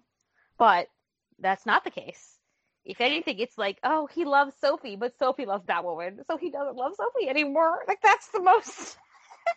that's what was going on this episode, I guess. Anyway, um, I wanted Mary and Luke as a ship, but I don't know if I wanted it like this. I don't know if I wanted. Um, What cost? At what cost? him to get called her brother, which was the strangest. Why did she say that? No, she said she said that he was her boyfriend's brother. oh, her boyfriend's brother. Okay, okay, that's, Oh. that's yes. better. Well, he doesn't. He doesn't think he's her brother, so you know. He it's all doesn't good. think he certainly doesn't think he's her brother. he also was very offended at being her boyfriend's brother. But anyway, I was like, okay, I guess we're going here now. um, I would be. It would be low low key. It would be cuter if she had a crush on him, and then he would did not ever think that she would be into him because he's super nerdy and lame. You know what I mean? But whatever. We're just gonna do the same thing that we always do. Um, Luke just needs to like you know unbutton Have- his shirt, show you his abs, Oh, and then yes! just do that. Yes, exactly, That's exactly. That's how it should have started. No, that's how it should have started. They should have had a pool party, and then he takes off his shirt because he's like a bath. You know, he's going into the pool, and then Mary's like, "Excuse me." A pool party after Beth died? It's like okay, like No, Luke, no, this I don't mean this this Luke is nerdy, episode. but he can still be sexy. Come on now. I don't mean in this episode. I just mean as a, as a way to start the ship. But anyway, anyway, um, finally, um, before this podcast, I was reading um a review of each. I read a review of each uh, show as a refresher to refresh my my memory on what the fuck happened in these episodes, right? And I read the AV Club review of Batwoman, and I would like to punch it in the face um, I don't know who the hell this first. I was like suspicious because mm, Sophie was like not mentioned, and then I was like, "What is going on?" And then it was finally mentioned like the final paragraph, and they were like, and they were like, "Remember when um Beth said that uh Kate had a soulmate, and we were all hoping it wouldn't be Sophie, but now it seems like it is Sophie." So pour one out for all of us. And then I don't remember if it was them or if the comment said, basically someone was like, either them or the commenter was like, oh yeah, I guess that means we're stuck with her for the season. And I was like, you dipshits, you are stuck with her for the whole show. Um, she is the equivalent of the female lead, even though we already have a female lead because the woman is, is that woman. But still, she is the love interest. I Again, wonder if it's the same reviewer who used to do Flash because that's some Right. Yeah, like right? that's that's what That's I was some like. Irish bullshit. That's yeah. what I was thinking. Yeah, it's the same So- kind of like bullshit. Yeah. So very clearly, um, they don't, rep- you know, journalists are not learning their lesson. You're going to have to, you know, five seasons from now, I'm sure you'll be writing articles about how Meagan Tandy changed the game and Sophie is so iconic. Um, but right now, y'all are pieces of shit. That's all. I hope you listen to this. No, actually, I hope you don't listen to this podcast. I also hope you listen. That's so you know that you suck. that is all. that was that was beautiful. Thank you. yeah, because that's garbage. Um yes, Jacob. I feel like it's weird to me because it seems like there's a weird pattern in which Batwoman and Supergirl, both of the two shows that have female leads, don't have great parental figures in them. It's like they're just gone. I mean, Supergirl has J'onn, but like Kara's mom, non-existent. Both of her moms are not non-existent. Um, and then you have Jacob here, whom you know could have been like an interesting, contentious relationship, and they didn't go anywhere with it. Like you said, like they, I don't think they've interacted since like way before Crisis even happened. Um, so it just seems like he's just the head of Crow Security, and that's it. You know, like he has no life outside of that either. It's like worse, even I think now than that Sophie because he's not getting any development. He's just sort of like a plot device, which is really sad. Um, because all this stuff is happening and yeah, he's not talking to Kate. Kate's not talking to him. He got out of prison. No one threw him a party. Like Mary was trying to get out, get him out of prison. Sophie was trying to get him out of prison. No one cared about this man getting out of prison. he was just back to business and doing whatever he wants with the crows. And it makes me. I mean, no. but also, like, it makes me wonder about, like, they were talking about accountability in this episode, and it makes me wonder yes, he's the head of Crow Security, but is there like a board of directors that would have him kicked out, like or suspended for a time being right. because he was accused Hamilton, of murder? Whatever. Like Catherine, yeah, company, exactly. running that. And also, like after Catherine's little, you know, it was publicized what she said about like crows and what she was doing and all this shady, shady dealings, and no one batted an eye. Like, where is Vesper Fairchild? Where are what are you reporting? You know, like right. what is going on in the city that no one's questioning? you know, why these things are happening or like why they should even trust Jacob and his company because of all that's happened. And he's also a murderer, probably out just out on bail. No one knows that he's actually innocent. Um, so that's weird. Um, so I'd like more development on that. And yeah, I mean, primarily the Jacob stuff because it, it just, it's so bizarre, I think, to not have any kind of conversation, knowing that like we saw a little bit of his guilt in terms of Beth and not being able to save her and Alice and whatnot. So I feel like to have him not have a real reaction to her dying, like this is his daughter, is strange, and then not to have a, uh, an emotional reaction with him and Kate. Like imagine the interesting dynamic that would create, like if they had talked about it and Kate knows that that's not like Alice is not the one that he's actually talking about. Um, yeah. And what else? What else? What else? Oh, yes, Alice. I feel like when she's not off planning and plotting her little tea party for Gotham, they don't really, they don't quite know how to grasp, like they don't have a grasp of what to do with her because it's just back to the whole, you know, back and forth to Kate about wanting her to be evil, not wanting her to be evil. You chose me, you didn't choose me, all this other stuff. And it's, it's coming off like it's being dragged out. And i feel like i'm worried more so that that they're trying to they want her to be a villain but they also don't want her to be good. So it's a very fine line to walk and they don't know how to do that properly without making her come off as a person who's constantly like blaming Kate and her dad for her life, the way that she's living. And it's really kind of getting frustrating. So I don't know how they're going to do that, knowing now that Beth from another Earth is gone completely and there's no like merging of them as well to even have an example of what Beth or Alice could be like with being evil and, and being good at the same time. So predictions or feedback or either. We're just giving the feedback. no. um, I believe that that is not correct. We have some Batwoman feedback from Celeste, Yay! who said the way I'm no enjoying the feedback on this episode because right? come on. the way I'm enjoying Batwoman more than Supergirl at the moment. I never thought there would be a day where I'd say that. Girl, me either. Me either. Same. Sophie got to wear two different outfits um, that weren't Crow's uniforms. Hallelujah. Love a lady in uniform, and I'm glad she got to wear something else. Luke's reaction to Sophie was funny. Oh my god, that's right. When he was like, "She broke up with you," right? I forgot. That was so funny. okay. Um, jealous Kate was hilarious as well. Mary connecting the dots, figuring out that Kate is Batwoman. Finally, glad she's officially looped in. I never expected Alice to help Mary. That was that twist was interesting. Uh, first, Sophie and Batwoman scene. Sophie just kept getting closer. Sexual tension. Woo! You're gonna get my ass fired. It was definitely foreshadowing. Yes, it was. I thought Jacob suspending Sophie was a douchey move. How is he gonna feel when he finds out Batwoman's his own daughter? Um, the rooftop kiss, chef's kiss. Um, seeing the promo and stills for next episode has me even more excited. nice for Sophie to finally do something for her. Yep, it's nice Sophie actually stuck out a limb for her, for Batwoman. Um, makes me wonder if that's what she wanted to do in episode 108 before Kate told her she was going to give her space. Either way, it's nice to see her be a little more confident. Um, I want to know how Sophie didn't know it was Kate from the kiss. That's true. Yeah. That is true. All right. Um, is that the only Batwoman feedback that we have? I think it is. So, uh, any predictions, or are we moving on?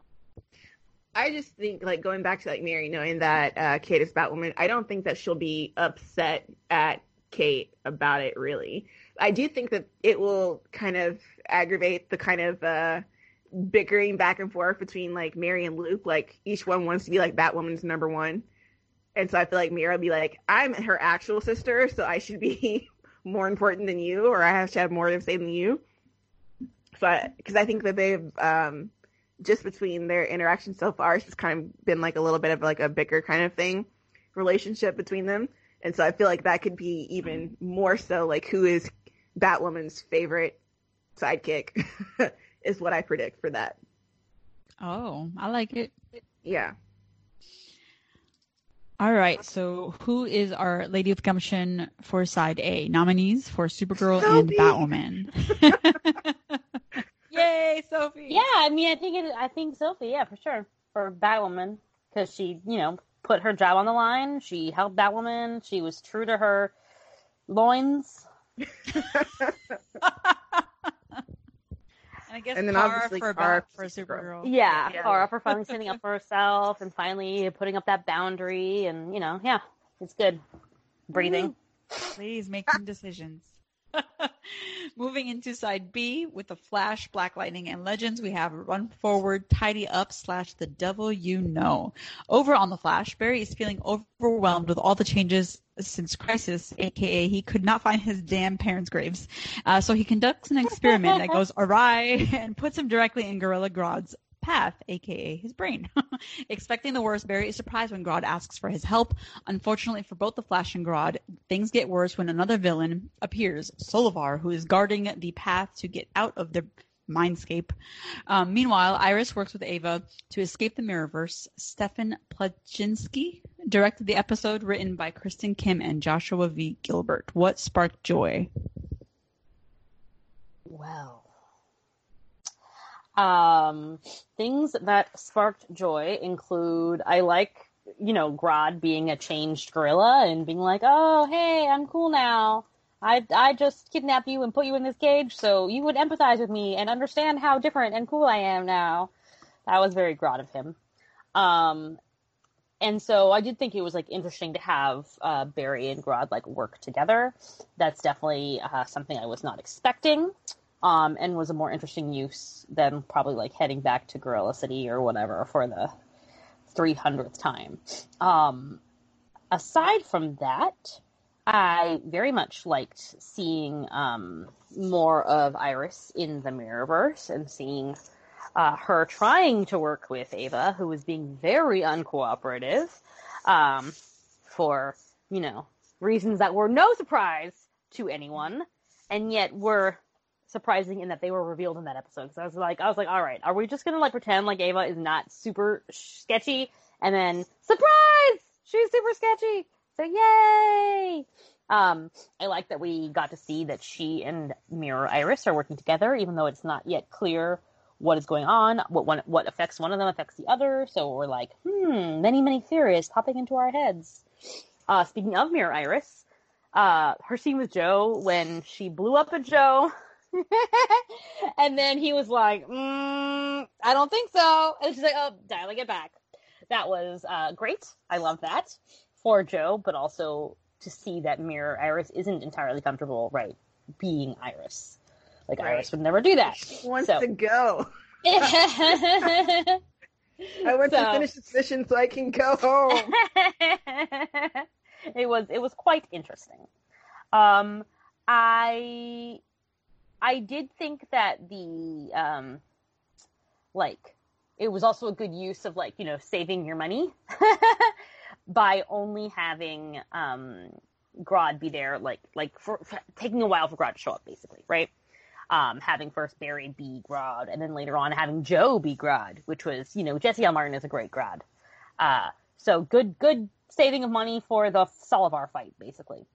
Um, um, what else happened? What else happened? Oh, I love Chester. I love him. I just want to give him a big hug. He is so precious and adorable. Um, I thought that Chester and Camilla being Team Flash for the episode was cute, and I also like how it proves that Team Flash is just you know it can be anyone. Anyone can do Team Flash things. Love that. Um, also love how Barry had to learn the lesson to not be a huge asshole to Chester for no reason. My God. And then he apologized at the end, and I was like, my baby, it's okay. So that was cute. Um, Chester's, you know, I guess officially inducted into the team. That's very nice. Um, and I do think that Frost is a good cheerleader. So there's that. It's nice to see her worry about other people, um, and help and giving them advice instead of, you know, her own. And it's nice that she keeps Ralph's memory alive in his uh, Absence. absence, which I'm like, what is going? I don't understand if like, I hope Ra- Hartley Sawyer is filming someone else because I feel bad for him missing out on all these checks. I hope it's because he's busy. So, um, do I have anything else? I feel like I'm done now. I mean, I like that we got Chester's backstory. That was good. Um, and yeah, I don't know. I, I feel like we're done now. Yeah, I feel like I can cease to wait. The fact that Barry was working on Gideon is good. Yes. Like, finally, some proof that Barry actually created Gideon and could potentially do that. and then when Chester, you know, upgraded it, it actually was like not good. Which mm-hmm. I mean, like, feel bad for Chester, but thankfully, for once, it's not like here Barry did a mediocre thing. Let me improve on it. Uh, Because Barry's stupid and everyone else is not. Okay, that's all.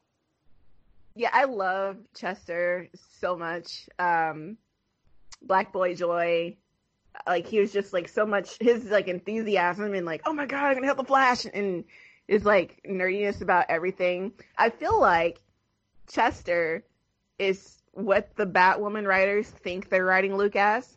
Yes. They, they're not. But like Chester is is actually like who they think Luke is.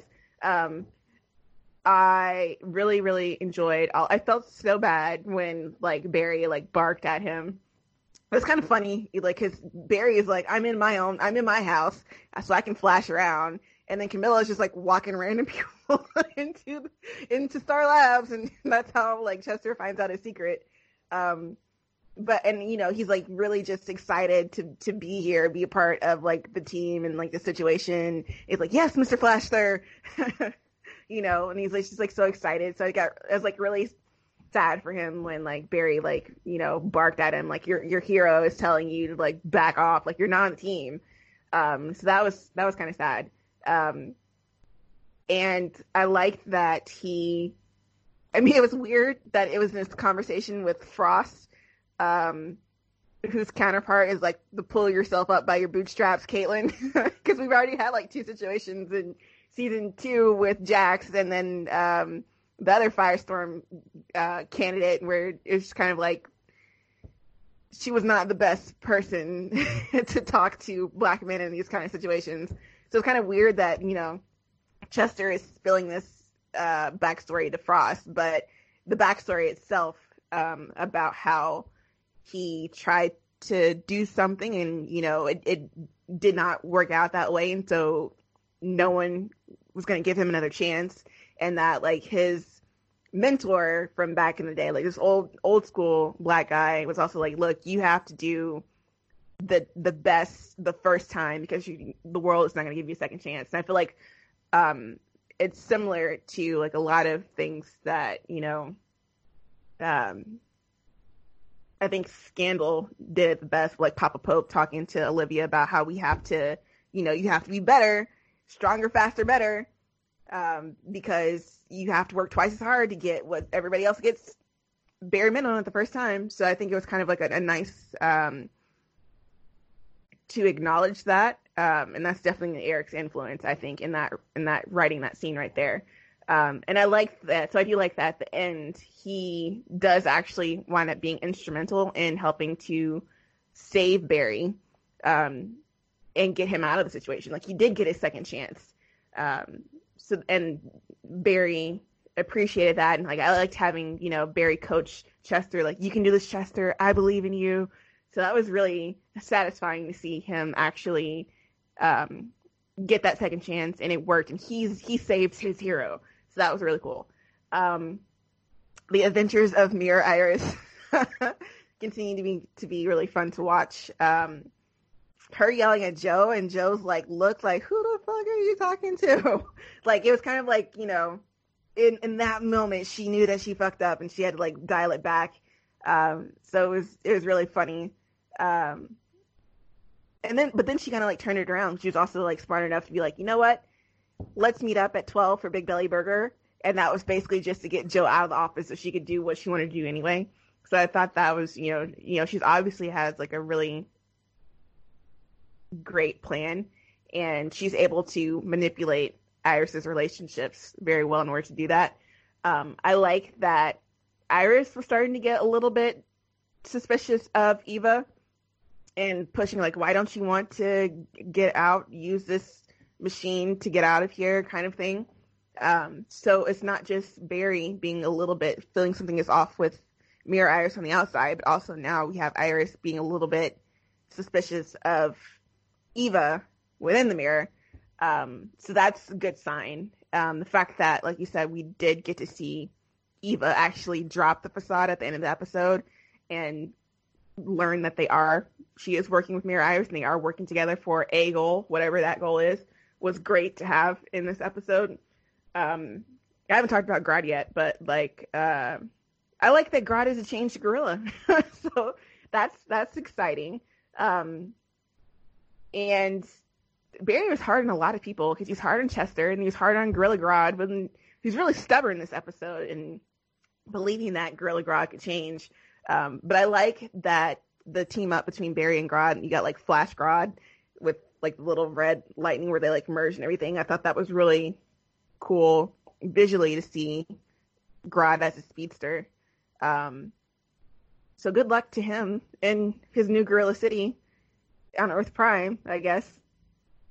And I think I talked about all. Oh yeah, and then Frost being, you know, again being a, the moral support for other people.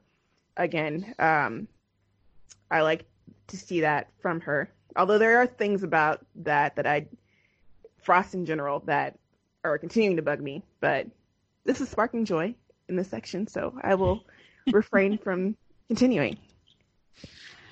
I I really love the moment where Nash was like, you know, he's like, Ralph is your life coach. I forgot Nash because that continues. Yeah, that continues to be funny. And speaking of Nash, um, Oh I my like that yeah. one. He was clarifying that Allegro was not his daughter daughter. Like I don't think she's his biological daughter, but they had some kind of like paternal, you know, daughter relationship. It's still weird, Um, and I like that Legger yeah. said it's weird. I, I forgot to mention Yeah. that. Like we're saying, Yeah, like so this that is was good. weird is good. Yeah, so I'm glad they they finally brought it up and they weren't just going to leave you hanging until like the 18th episode or something. So that was nice, and I actually liked the fact that he was, you know, he was going to man up and go tell her about it um, because he was called out. So he felt like that was what he should do after he spoke with uh, Frost and whatnot. But then he was interrupted by another vision of Wells telling him that Reverse Flash was showing up. So that was really cool and unexpected. Yeah, I forgot Um, that too because that that also means that I am still correct in my prediction. Jessica would like you to know that she I would like is you to know that I am right at all times. But yes, I also love that Barry was creating uh, Gideon because that was important, and it was it's nice to see just see him work because you know while he's venting that nothing is familiar right now to him, uh, it at least gets him to do things on his own because he doesn't. I don't think that he constantly needs people in his ears, so it was nice to have him building something on his own. Um, and I actually like that it seems like Barry and Iris' stories are paralleling each other, even though they had zero scenes together this episode. But like in this instance, Barry was stuck in a situation where like he was caged, like Mirror was in Iris was in the mirror, caged essentially. You know, she can't get out, and so he was stuck in like Gorilla Grodd's mind with someone he didn't trust at all, and Grodd had to prove his trust or prove that he changed to Barry. Whereas like Ava was someone Iris initially trusted, like she felt for because she thought that she was just stuck by happenstance inside the mirror. And then she grew, she was like the opposite. She grew suspicious of Ava. And then Ava had to also prove her uh, self to Iris that she was telling the truth, even though we know she's not. But it was like sort of um, a similar storyline in this episode. And it was like, I haven't really, I didn't love this episode, but like I haven't enjoyed a Grodd focused episode in uh, maybe since season one. And this was like m- a lot more memorable than his previous appearances over the last few few seasons. Um, so it was really nice to see that in this post crisis world, villains can surprise you and be different and the whole second chance thing that Flash is generally good at doing um, like be central to this episode. Um, so the the team up with Barry and Flash was really good. That whole action sequence was fun. Um, I also love Chester. I think that it's well, it's really uh, kind of sad that yes, Team Flash, you know, quote unquote, is very replaceable. um, he is like a nice addition to the show because he brings that that spark, that happy energy that was around in the earlier seasons, like when everything was sort of new, but everything is new to him. So it's kind of like He's like Eric Wallace, like an Eric Wallace insert, and I'm not mad yeah, at it. yeah, yeah, yeah. exactly. But it was, I don't know, like you guys have seen the Goofy movie, but there's like a scene in it where she's, he's like, you know, can you go help me out with these paperwork? And the lady's like, the secretary's like, yes, right away, sir. And this is like Chester. He's just like, yes, yes, Flash. I will do that for you. I will help you. I will bring your coffee, sir. I do the cooking and the cleaning. yeah, it was really, really cute. Like, he just kept calling him sir. And it was like nice that, you know, Barry was Someone respects Barry Allen. someone respects Barry Allen, and also like even though Barry was really frustrated with him at first, it was nice to see him back in that like last couple of minutes be uh, a mentor of sorts to Chester. So that was really nice to see. Um, so yeah, all about building relationships. Uh, what did not spark joy? Um, in general, I don't find Grodd episodes to be all that exciting.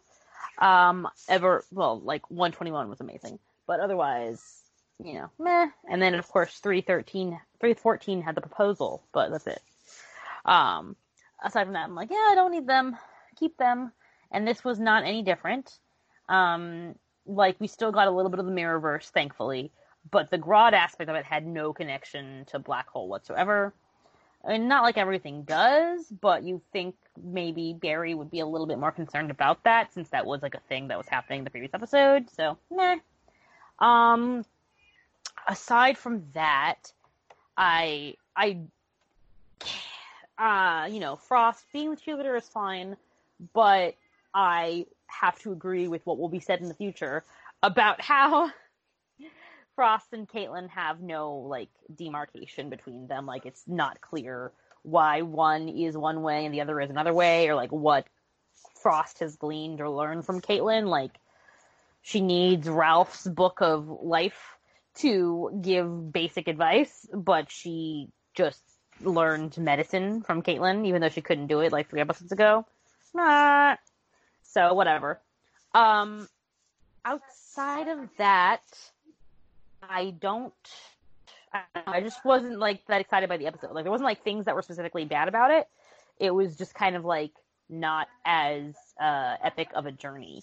Um, maybe like being trapped in Grodd's mind thanks to just like accidental mistake or whatever. Uh, was kind of it's like super. It was like super simple, but then also like, why did it take all episode to get out?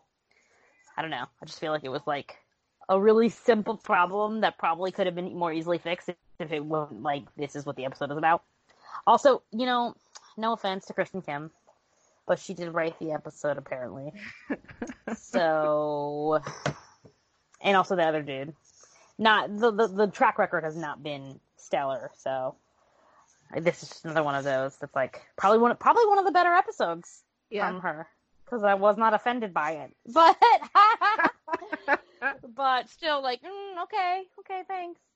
Um, I think I I've mentioned this in previous episodes, but the crisis their the, their take on crisis and like who remembers what and stuff makes no sense, and I can no longer remember if there's something actually happened in this episode for that, but like just the fact that Cisco is on. We were talking about in the chat, May know why this was brought up. But the fact that Cisco is on a tour of like what changed. Oh, right. That was Barry doesn't know where his fucking parents' graves are. Why? Why wouldn't he know that? Like, yes, he could have been transplanted from, you know, the pre crisis timeline into the post crisis, and therefore he does not know. But everyone else in his life was in the post crisis timeline. There's no reason why Barry should not know where his parents' graves are because everyone else should remember the post crisis timeline. J'onn giving people their memories back should not give them amnesia of the life that they have lived. Otherwise, the world would be a very confusing place. So I don't understand why the Flash decided to do this, aside from. I guess it's like if you if you like get locked out of your iPhone, you have to like reset to factory settings. If you didn't save your last update in the cloud, then you just don't have that extra stuff. apparently. Um, so that was silly. Also silly, um, that I don't know. I feel like it was strange that there was like no interaction or mention um, between Barry and Iris. Like us, like it's just kind of like a holding pattern until she gets out or whatever, or he figures out that's not her, so that we don't have to go very far in that awkward place. So yeah, that's all. Now I'm done. I do have to say, I have to put this in because I forgot to mention my likes, but um, at one point, Chester, I think when Barry gets out of the mindscape and Chester's like relieved, and he says, Thank Rao. Thanks, Rao. Oh It yeah, was a I great little piece of interconnectedness. I was like, did he just say that? Yeah, so that was cool. Um, I wasn't really so much.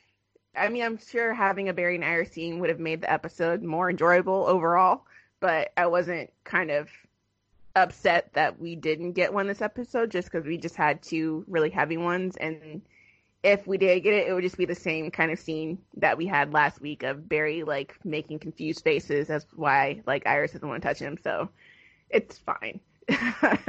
um, I feel like this, you know, you know, I thought it was gonna be last week, but it happened to be this week. You know, all all the episodes can't be winners. And although this wasn't as boring as I thought it was gonna be, or as it could have been, um, I definitely didn't enjoy it as much as the previous episodes. It, I thought was quite a weird way to throw Grodd into the mix at this point, since, like you said, it ended up having like less than nothing to do with Black Hole, really. Um, so it's, it's kind of like a, a weird departure or like side turn or whatever. Um, yeah, so yeah, that was that was on that. Um, it wound up being, you know, the whole Grodd fight was was fine, but just kind of the way that it came, the story came into play was kind of weird.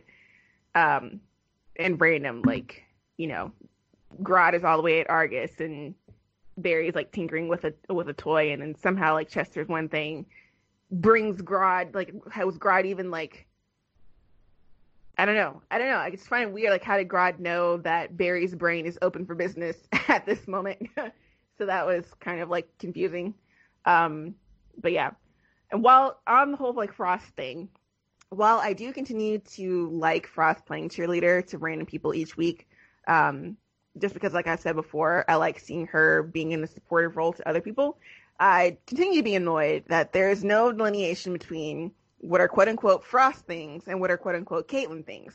Like Frost did this whole scene of like running the computers and get spill, spilling out medical knowledge about like various brainwaves of Grodd and all this kind of stuff. And I'm just like, this should be like a Caitlin exposition thing and not like a Frost exposition thing.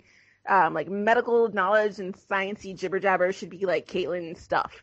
Um, and I maintain that Frost is not an intellectual, and that's okay that she's not. Like she doesn't have to be an intellectual, but like the show pretending that she can do the same things that Caitlin does is annoying. Um, what is the point and of, rude like, to Caitlin. and rude to Caitlin. Like, what is the point of like keeping her out, keeping Frost in the in the primary, if you won't explore who she actually is? She, she's just doing the same thing that Caitlin does.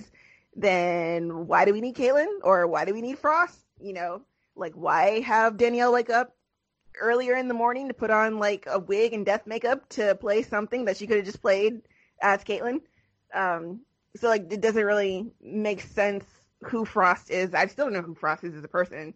Um, and I guess like, you know, she hasn't lived her life, but yet she's giving out life advi- advice. So it's like, I guess people that can't just give advice, you know, cause she's not allowed to live her own life. like those who can't do teach, to those who can't live, just give advice on how to live, I guess. Um, yeah, like where is she getting this wealth of life knowledge? I doubt it's all from the Book of Ralph. Um, even though they keep having her rescue, uh, reference the Book of Ralph, we never even see her with her BFF anymore since she almost killed him back in episode seven when she couldn't, you know, when she had that like freeze up. So I don't know, like if part of me feels like, you know, why couldn't she go with Ralph last episode search for Sue? Like instead of having Cecile bring up the whole Holmes and Watson kind of thing, like why couldn't Frost do that storyline with Ralph or now that Ralph is off searching for Sue, why can't Frost go with him there and search for Sue and see like what that dynamic is of um her and Ralph together doing something in that kind of storyline. So I feel like why is she the resident like babysitter of Star Labs um not doing anything when the whole point of her being out is that she could get to do stuff. So I don't know. It's uh I don't, I don't, yeah, I don't, like, again, I don't know if it is just the bad timing of the storyline versus Danielle's real life situation or not, but Frost is definitely getting the short end of the stick, I think, character development wise. I don't even know if it's like Danielle being pregnant in real life because I feel like they could still have her go to a bar or sit at Jitters and like randomly talk to people and experience things. Like it doesn't have to be out in the field or anything like that, you know? So I don't know. It's weird. Um, but I completely agree. They don't, they don't have, there's no distinction between them. And it's really bizarre knowing that they spent several episodes in the first half of the season trying to make her out to be someone who doesn't know anything about life at all. And then here she is doing everything at once. and also Nash is not holding down the fort at Star Labs. He is off doing his own No. thing. So he's a liar. That's true. but I think for me, like, other than this episode being sort of on the duller side, it there was a lot of like exposition in general. There's way too much exposition. Like you'd have all the people in Star Labs, you know, around Barry wondering what the hell is happening, and then Frost would say something, and then Barry would say something, and then while he was stuck in Grodd's brain, it would be the exact same thing said three times. And it's like I get it. I'm not dumb. I know what's happening in Barry's brain, and I don't need you to spit out all of these words at me as well. so it was just like back to that exposition heavy stuff and I that I did not like. Um so it was like overkill in this episode. Um and just in general I don't I'm not sure I understand why we had to have Grodd like right in the middle of this big storyline going on. Like I feel that if they were going to bring him on in the midst of like Barry feeling you know, weird about whatever happening post crisis and not having him link back to, or like even mentioning anything about like feeling a little bit off with Iris, I guess, you know, as part of the reason why he's also feeling like this post crisis world is not what he thought it was going to be or whatever the reason, um, then just throw the whole episode away. like, I don't feel like Barry learned much other than, yes, again, maybe some people deserve second chances and whatnot, but like him as a person, his like storyline didn't really move forward either. It was just kind of like he was stuck, he had to help a villain, and that was that on that, you know? So it felt like they were just stalling until he got his big episode next week or the week after uh, with the Speed Force stuff. But yeah, it just felt like a lull in the storyline when it was like well paced before, and then it just kind of abruptly stopped. At least in like the Grodd area, everything else was fine. um, so yeah, feedback. Who sent in their lovely words to us? Everybody. have, yeah, we have plenty of uh, feedback for the Flash. Um, Anita, I don't know about you, but if this good episode streak continues, I might start having faith in the show again. While not everything was possible and there were a lot of imperfections, I thought Grodd friended me was pretty fun. Has Grodd really turned around? I mean, I know he reached out to Barry for help, and redemption is a major theme on this show, but I'm not sold. Something else is bound to go wrong in Gorilla City, which will pull in the Flash, and I see him as an anti-hero. I feel like it has to. I like agree. I agree. I feel like there has to be like that has to be some kind of reason that we saw Grodd now because Gorilla City is coming back later. Yeah, I am here with that, or I'm here for that. Whatever. Uh, we knew that Eva, the evil doctor, was up to something, but for the life of me, I can't figure out what she is or what she wants with Iris. Is she really a trap person or some form of energy that replicates whoever gets too close to the mirror? There's a specific person. Uh, there's a specific reason related to black hole that she or it was stalking Iris and then grabbed her when it got the chance. But is the fake Iris the other half of Eva? That was a tense ending, and I can't wait for Barry to straighten her out for abducting his wife. Let's talk about that for a second. Both leads were in grave peril in this episode. The idea that Barry was trapped and no one thought to call Iris or Joe, not even Camilla, who is Iris's friend, could fire off a text. We filled out the emergency contact paperwork in season three with untouchable people. Remember? You call me, all right? That's true. That's very true. Uh, Hartley Rathaway. I didn't mention Hartley. Why do I suck? I even previously read this feedback. It was like I had to mention Hartley, and then I forgot. I was so excited to see Hartley. I loved Andy Mientus. Love seeing him as a dual thief. Okay, cool. Um, I guess we'll be seeing old season one favorites make their comebacks, huh? Yes, this is what I'm talking about. I like when the Flash like pays homage to its past in whichever way. So it was very fun to see him. I said months ago that Chester would replace Cisco, and now here we are, getting invested in a transient member of Team Flash.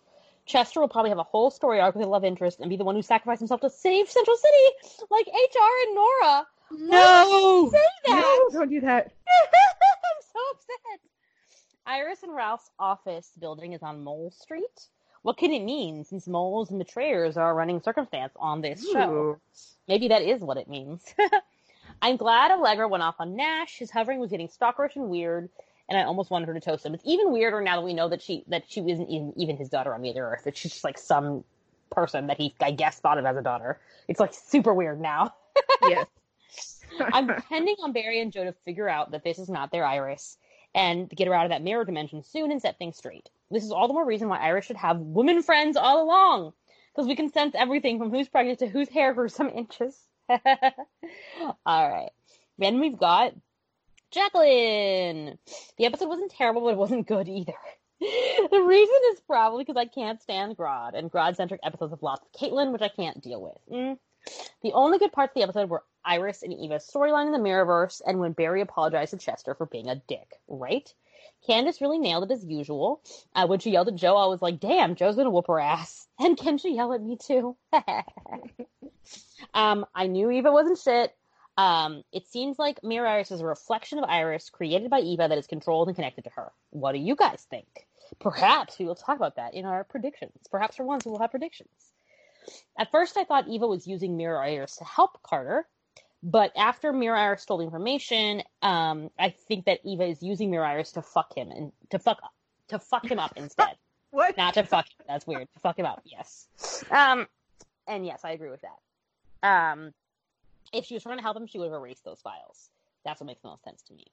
I'm really enjoying the Eva and Iris storyline because it's so intriguing.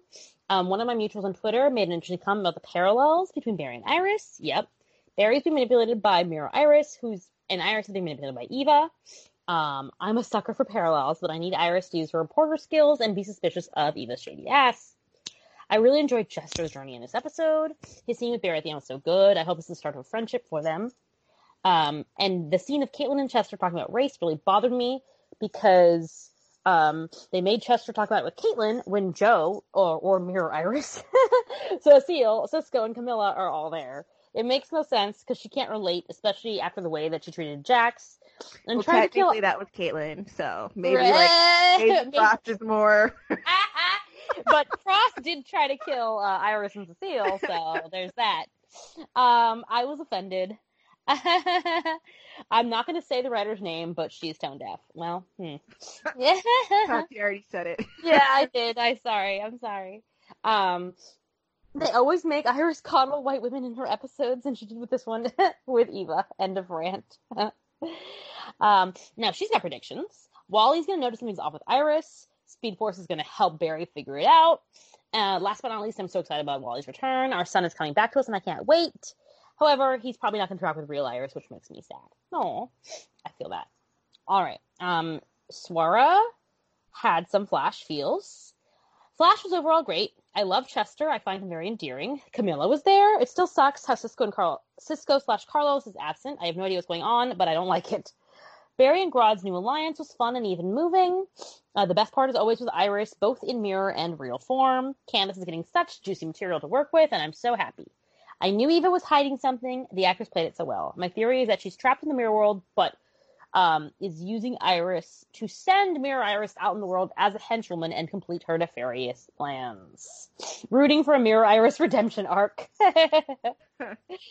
Suara loves his redemption arcs. Um, and then finally Celeste. I think that's the last one. She just said, I figured Eva was playing Iris, but my main question is, is Iris just a duplicate of Eva?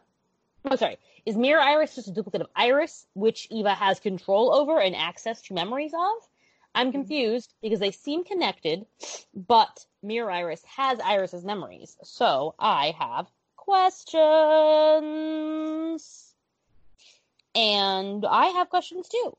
Lastly, 121 and the end of 314 were the only good Grodd episodes. Please stop bringing this gorilla back. All right, so do we have predictions? Do we do we have theories on what is going on with Mirror Iris?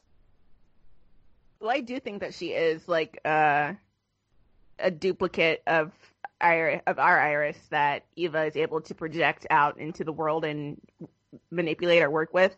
Um, and I think it only works if if the person is inside the mirror. Um, and so last time that we saw Eva and she's like freaking out, like, I'm tired of everybody telling me it's gonna be okay. I'm like, who is everyone, girl? You're like by yourself. So like maybe instead of her being crazy in that moment, that was kind of like a little Freudian slip that there actually have been other people that have fallen through this mirror world and their doppelganger mirror gangers, mirror gangers, I guess is what you call them, did not were not as successful as Iris's mirror version is. Like this is the most advantageously placed victim that Eva's had probably ever. Um, because Iris is connected, so well connected to a lot of things that Eva needs. Um, and I think Eva knows that, and that's why she's been playing, you know, weak victim for a while now until we saw her and Mirror Iris actually had that conversation. I think that it's not going to be long. Like I know people are like wondering if you know Iris will be in the mirror to like episode twenty or whatever. I don't think it'll be that long because they dropped the bombshell in this episode um, that we know Eva's evil or Eva and Mirror Iris have a plan. I think that that plan is still to get Eva out of the mirror. Um, and so it'll be interesting to me on whether Eva still pretends to be Iris's like ally and also brings her out of the mirror because she doesn't need her anymore, or if she will keep Mirror Iris and leave Iris in the mirror. Which I don't know, like, because I think this, you know, she got into it during the Power Accelerator explosion, so I'm not sure if it works so that she has to be in the mirror with the person for her to be able to project out into the mirror world, or if she can keep someone in a mirror and still like manipulate things from the outside. So that's that's something that I'm still not sure of how that works with her, but definitely I think in the next episode, I don't know if it'll be because Wally can pick up on something that Barry can't that Iris isn't the same person, but I also feel like Mirror Iris has definitely like reached her limit of being fake because like her blow up at Joe was Yeah. really really you know out of character even for her Mhm. and then like in the preview photos for next week we see her like pouring like wine at like Wally's like um coming home party and it's just like a, a tall ass glass of wine like she is so fed up with having to be fake around all these people so I think her acting skills will more than anything she'll give herself away more than it would be like Wally picking up on something's not right you know I think everyone by that point will pick up on something is not right. So Yeah. And the Speed Force will finally yeah, offer some answers. yes, But yeah, I, I definitely agree about the Ava thing. Like, I think that she, when she pulled Iris into the mirror because she like must have grabbed, you know, her DNA or whatever, like, and created that duplicate. So she's not so much as controlling it, so much as she's like projecting it, and then it whatever happens is affecting the duplicate as well because it was created created by if, Ava. like her that, if that again like she because she tried to like put her arms out and got burned, and I wonder if that's because like Mirror Iris is also still on the outside, and so she can't also like get out even though she clearly can whenever she wants to. Yeah, because they're like connected or whatever, I don't so know. Yeah. they might cancel each other out. Gator, any other predictions? um, no, I mean, I, I, I basically agree with y'all on it. You know, I think, I, I definitely think that Mirror Iris is doing Eva's bidding to like get back at her husband, right? Like, I think she's her husband is probably the reason why she's trapped in the mirror in the first place. Um, like maybe he like stole her technology or whatever, like, and he's using it for his own purposes. And then, like, when she was talking about like watching her husband move on or whatever, it's probably more like watching my husband be a piece of shit who Right. did this to me in the first place. Um, and also, Mirror Iris is like super mad about Black Hole. Like, she really, really hates Black Hole so much. So, I think Ava will probably maybe maybe she'll let Iris out if she realizes they have the same goal. that they have the same goal. Yeah. Yeah, I think I think I mean I think it's possible because I think that Ava is probably less like evil and more like like Swara saying a redemption plot line for because like, like Mirror Iris right now like it's not like she's trying to hurt you know any character on the show. No. she's literally yeah. just trying to get you know being shady like- to get back at Black Hole. evil neutral. Yeah, sure, Yeah. yeah, yeah, chaotic neutral. I don't know, but she is pretty chaotic. so so yeah, so so I think they can end up working together. All right, moving over into Legends of Tomorrow. With Sarah still away from the Waverider, the Legends find a new encore with Ava's new invention, the Prognosticator, and must now try to defeat Genghis Khan in 1990s Hong Kong. Constantine's life is hanging in the balance, and Ray, Nora, and Gary all try to help him, but Constantine tries to make a deal with Astra instead. Meanwhile, Behrad has been confused about Charlie's recent behavior, but they all learn why Charlie is trying to outrun her past and from what. Dun dun dun. What sparked joy? This is probably the most Charlie that we've gotten in a while. and I, I like the uh, the background on Charlie, like finally getting to know um, the history and like the story about being a fate um, and the whole Loom of Fate and how it's connected. Um, it feels like parts of that are finally starting to make sense, and it feels like it's gelling the entire storyline um, together, even from Charlie's first appearance last season. Um, so that was great.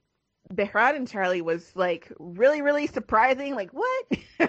what is going on here? But um, it it worked, and I I mean, I guess I should have been more specific when I was asking for um, a Charlie pairing with Zari, but instead of instead of Zari, I, oh, I did get a little. I got like a Zarly crumb of when Zari first meets Charlie, and she's like, "Wait, you're a shapeshifter?"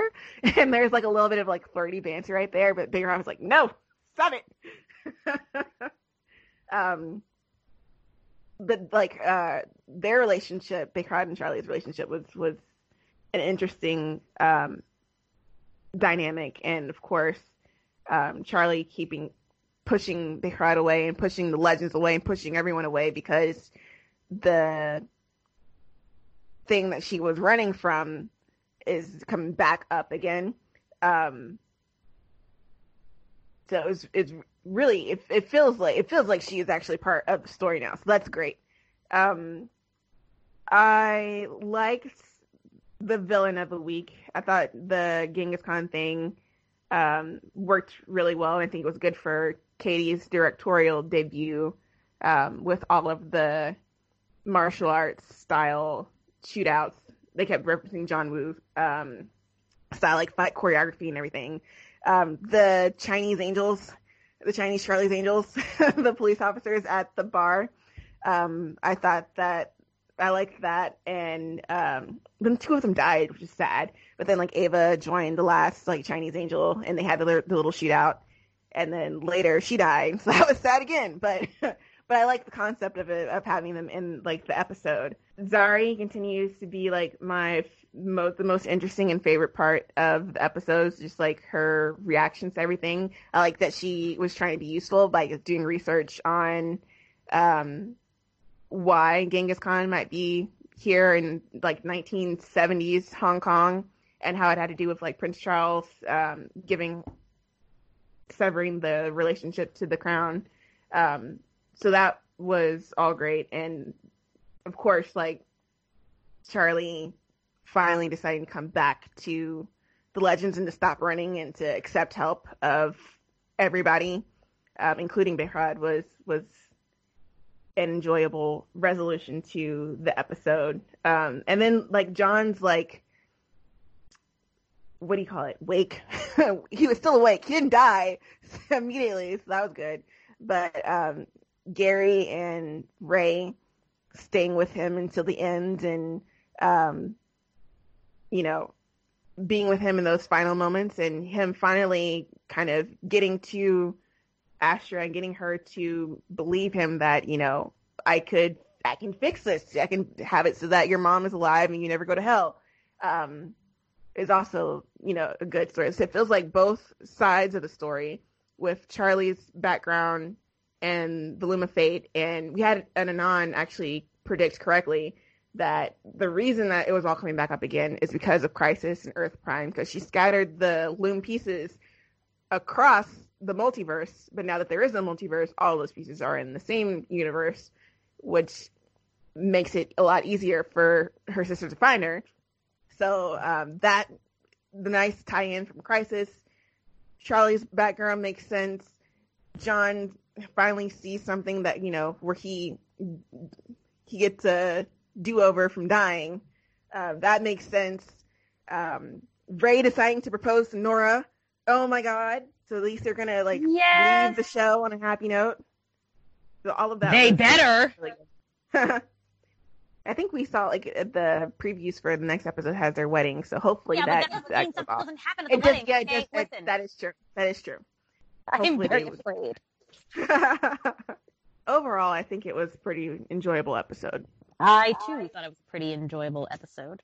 Um, I am sure that many of my likes are the same. Basically, I uh, I, I liked the um, I thought Caity's directing came through most vividly in the fight scenes. They made good use of her background in martial arts and dance, so good job, Caity.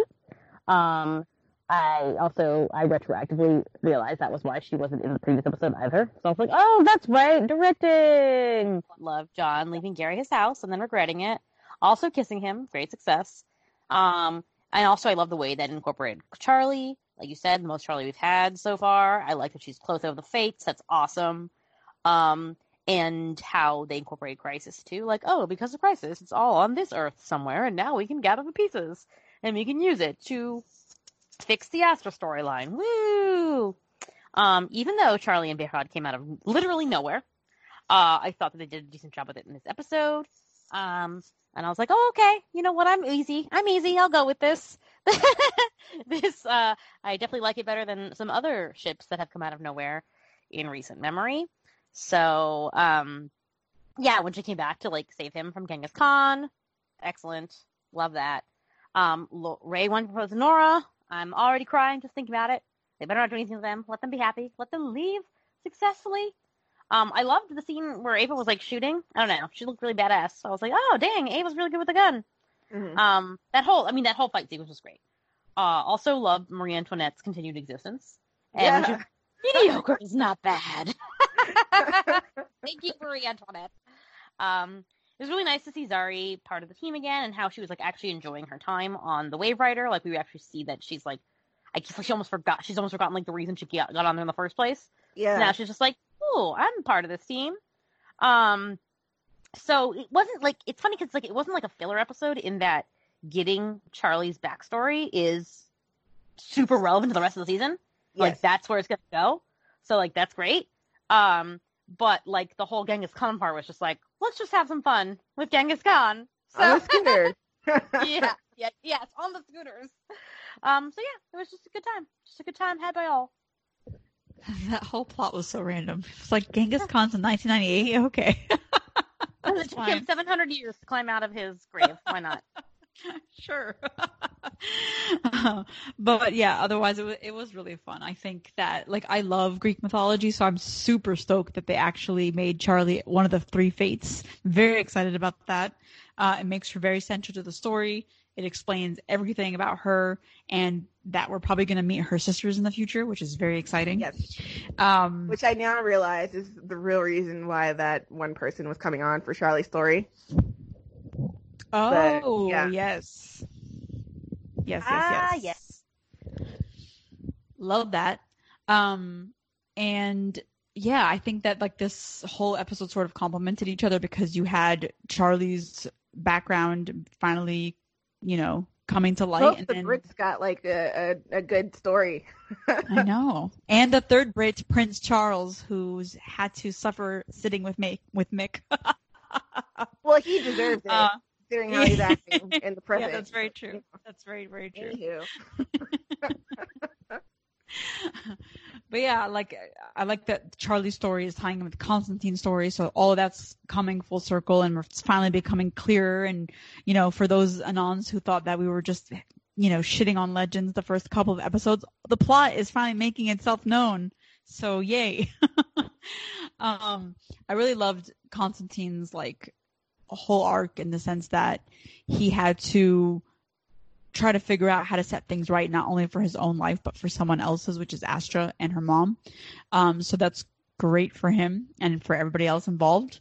And the fact that, like, I honestly, you know, I knew that he wasn't going to die, die, but it was still very suspenseful. And it was a nice kind of guy bonding time because it's been like a little while since we've had some of that on Legends. And I really like that, you know, Ray finally got to talk about his feelings and it had to do with Nora, so that was really sweet. And Gary, like for a moment, he's like, "Yeah, I'm gonna leave Gary in my house." I was like, "Oh, that makes sense." But then afterwards, I was like, "Of course it doesn't." You know, of course he's not gonna do that. So that's that. um, Zar, the Zarly moment, I agree, Jessica. That was very. Uh, I reblogged a like a gift set. I was like, "This is very um, pleasing to to mine eye." so we had a hint of that, but you know, I am also not opposed to like Behrad and Charlie. Like I also think it came out of nowhere, but they had good chemistry, and you know, he wasn't like he was tr- he was just like hurt. He was trying to Yeah, understand he wasn't kept Nate. running Like away. Nate and a Yeah. breakup is like the worst. Right, Which is really funny was that Nate was the one yeah. giving him advice. he was just like sad. He was just mopey. yeah, yeah, and it was it was kind of sweet. I'm just like, oh, just I mean, he was just gonna let her walk away if she had to do it, but I'm glad that she came back and like fully explained why she was running. Uh, so it feels more like she's uh like a concrete member of the team, which is fantastic for me. uh, what did not spark joy? Mm. I don't know there's anything like serious that didn't spark joy. Like again, like, you know, I would prefer Zari and Charlie, but Behrad and Charlie is not a bad choice. Um, but like I think one anon asked, like, why is it that all of Maisie's on-screen relationships now are with men? and I feel like, and of course, now that Behrad and Charlie had a thing, I, I mean, weirder things happen in TV where, like Grey's Anatomy, where everyone is everyone else's ex. But I don't think that they would do Zari and Charlie after Behrad and Charlie. So I have to be content with that. Accept defeat. At least they're not also doing Nate and Zari at the same time, I guess, though. Small victories. Um, I, yeah, Mick Mick is still not over Allie, or at least that's the excuse that they're giving to not give Mick another storyline. Um, and he had his one little 30 second scene with Prince Charles, and Dominic collected his check. Um, but I mean, like, if he's if if Allie is going to be his storyline, I'd like to at least like you know see her or see Mick attempt to try to date her or something. Um, Invite her on his on his beer break. I don't know. I, yeah, I mean, it's not. Uh, at least she's a real person and not like someone he created from the the book. um, and I don't. I'm not like begging to see it, but I'm just saying, you know, she's not doing anything else, so it would help explain why they still have him on the ship. While I accept Charlie and Behrad, I feel like they could have done something to build up to it. Even in the episodes that Charlie wasn't there, we could have had like hints that Behrad was upset that Charlie wasn't Yeah. there. Could have mentioned her. Like I feel like they literally woke up the day they started writing this episode and they were like, I know Charlie. Yeah. It's it's like the same way that they wrote Zari and Nate. Like, I know, one day let's let's have her be in love with him. yeah, I was Yeah. so surprised. I was distracted. I had to pause. I was like, I don't understand how this Yeah. happened. so it was like very because like he wasn't like she's been gone this whole time, and And apparently they- exactly they hooked up right before she disappeared. Right, like that's why he was upset about it. So I don't know. It was I feel like they definitely did not know that it was a thing beforehand. Um, so whatever, that's fine, I guess. Um, I agree about Mick. Oh, Like, and it's because like also like Uh-huh. because she this is the first time that Charlie was gonna be in the same space as Ari, and so Yeah. like you know what, we're gonna put a roadblock in here just in case, just in case. Like first, you know, Charlie was. they're doing this despite you specifically. Me specifically. yeah. Um, so yeah, I didn't like that. I did forget to say that I I really liked the scene with Constantine and and Astra where he, you know, was like trying to like he was dead, but he was like trying to get come back, right? and then she did send him back. I like that a lot. Okay. Um, dislikes. Aside from that, I, I I guess I just feel like like there's nothing really actively to dislike about the episode. It just wasn't the previous episodes, you know. I guess it's a, little, it's a little bit like the Flash, and like it wasn't it wasn't like as meh as Grodd was, but I don't know. Genghis Khan and the scooter. I'm like a joyless monster, so the scooters. I was like, I don't get it. Yeah, like how Why? do you go from a motorcycle, like the modern horsepower, to a scooter? Like it was. Why funny, did I Genghis Khan guess. look at that Nate scooter and be like, "Yes, this is much better than what I had originally"? Yes. so Modern day warfare. So yeah, I guess And why I didn't was. no one in his group tell him, "Look, Genghis Khan, this is not as cool as you think"? Yeah, exactly. this is stupid. so um that happened um yeah I, I guess i just like feel like you know genghis khan is no marie antoinette i don't know what it is but i was like yeah. it's not hidden it's not hidden the same way so that's all i mean otherwise it was it was fun it was fun but i, I mean I, I agree like it would have been nice to have a little bit more of mick and Allie. like if you miss Allie so much, Mick, why don't you just go back and be with her? We definitely don't need you here. um. Oh, and the other thing too is that like this is the episode where Ray is like, I have decided I want to propose to Nora, even though last episode was the first time we said I love you. Now I want to propose to Nora, and then next week is the wedding. hmm All right, sure. I mean, like, ah, don't get me wrong. I'm thrilled that they're getting married. They better get a happy ending, get to ride off into the fucking sunset. You touch a hair on their heads, I will kill you. But, but I, um, I feel like they could have uh, seeded that a little bit more throughout the season. That would have been nice. I would have accepted that. Um, so yeah, there you go. That's that on that.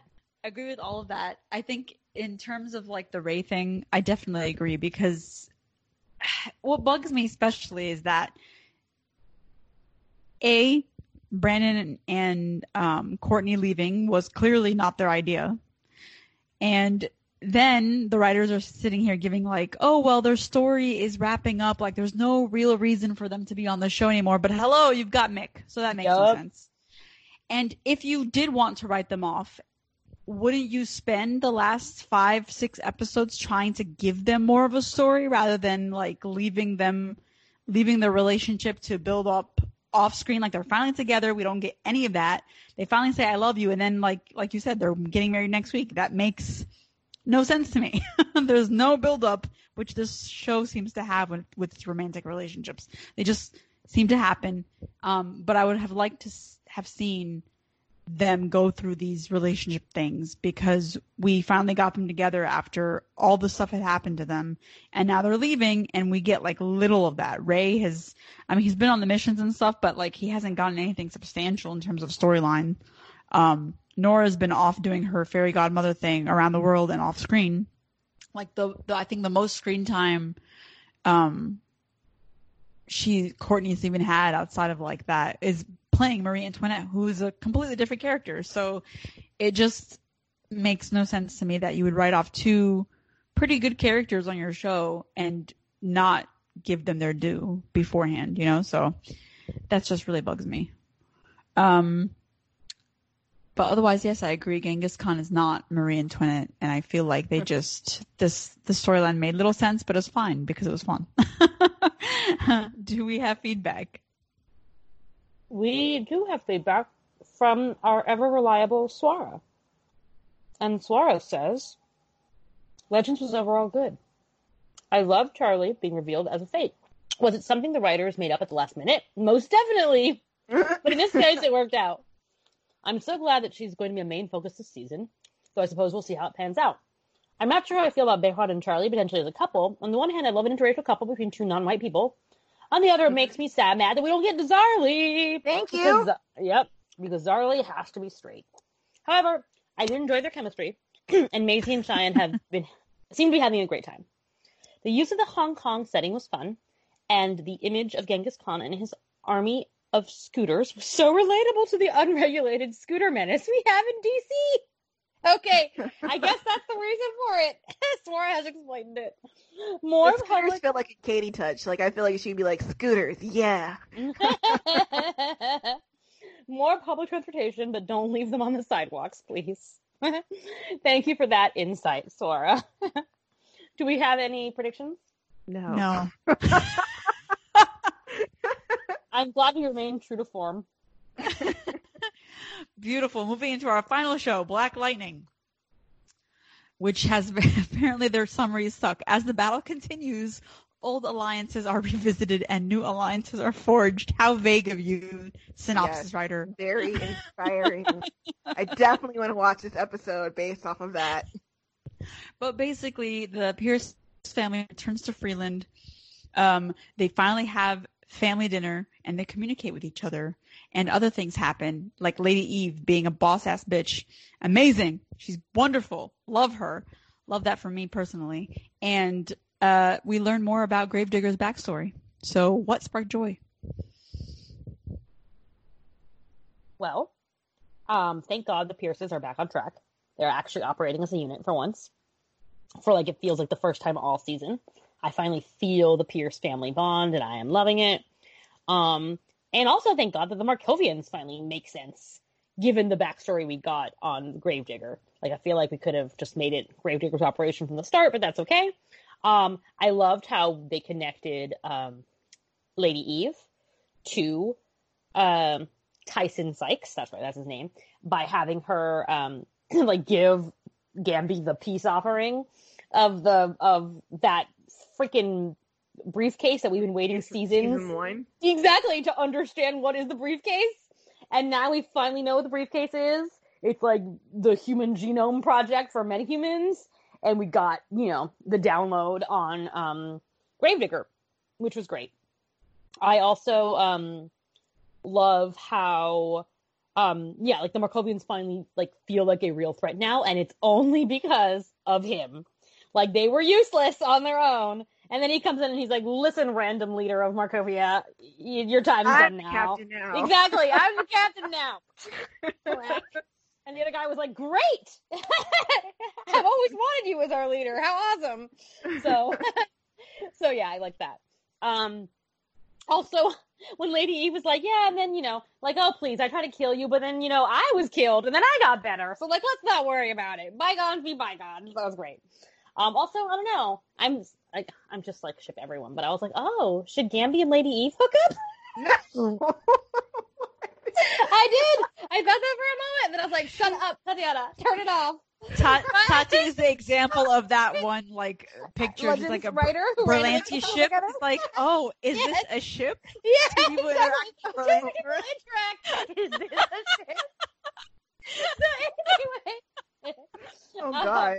Speaking of ships, I did love Anissa trying to talk to Je- Jennifer about Khalil, and then Jennifer being like, "Listen, your girlfriend runs around like a leopard or whatever she is for half the time," and then and then and it's just like, "Yeah, but she would never eat me as a leopard. She likes me." I'm like, okay. Um. So yeah. Um. Oh, right. And then the little family scene where they were all like talking about like the shit they've done this season, and then Jennifer or Jennifer Jefferson was like, "Well, my shit was, you know, uh, stopping crisis and bringing you all back to life. So I guess I win this game." uh, that was excellent. I love that. Um, and they were like, "Dad, shut up." Um, so yeah, I mean, I'm I'm I'm glad that that things are back on track, and that I feel like I know, you know, where the season's going in terms of the big bad, and I am excited for it. So yay! Yeah. I think I enjoyed this episode more than previous episodes. Um just because there was so much tension and like war heavy stuff in the previous ones. And this one is kind of like a a reprieve from all of that. And we get back um villains like Lady Eve and Lala come back into the picture. And so it's you know something new and and fresh from what we have been doing. Um, the fact that the Pierce family is finally back together and back on the same page, such a relief. And I, I, I like that Lynn at least is trying to, you know, she found like her her last first Versace and instead of because I, I was worried about it like when she snapped at Anissa and then Anissa left and then she found the drugs I like oh shit here we go. But then she brought it up to the table um, and they destroyed it. Well Jennifer destroyed it and they did it together. So that is good. Um, I don't know I think they like addressed it and said like we'll be here for you but well okay I, mm, mm, stop it Like dislikes. um, speaking of Lady Eve, loved having her back. I like that how she turned the tables on Lala because Lala was like, "Bitch, I run this," and she was like, "Actually, no, you don't, because you know how you Yeah. think Tobias learned how to do that to you. I taught him, so you gonna sit your ass down, and I'm gonna tell you what's really gonna happen right now." So I, I, I like that scene between um, the two of them. I really don't know like why Lala. Okay, never mind. Anyways, and I like that she actually has the briefcase. Like someone competent has the briefcase now, and she was able to deliver it to Gambi and kind of a peace offering. Because I'm sure now that she, how does she know that she died before? Because I feel like did Crisis bring her back, Not or question did, it. Let's not. Okay. mm. anyway.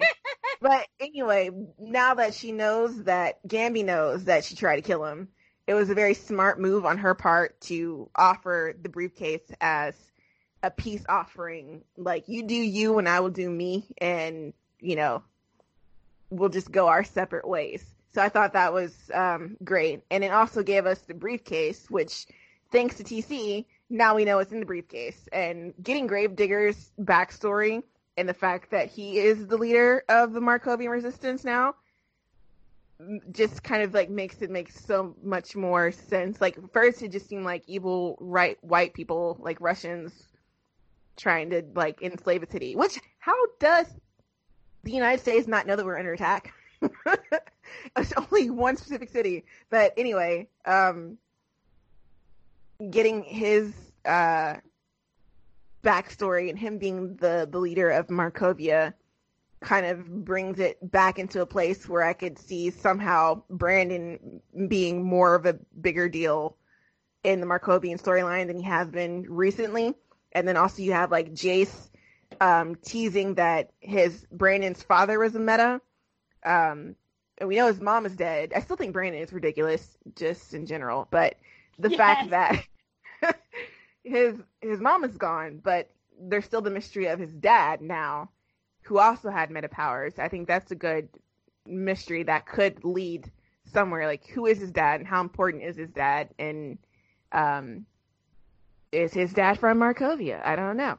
So that that's a good. It kind of has me re-interested in that mystery. but all excellent points. Um, Yeah. I agree with everything.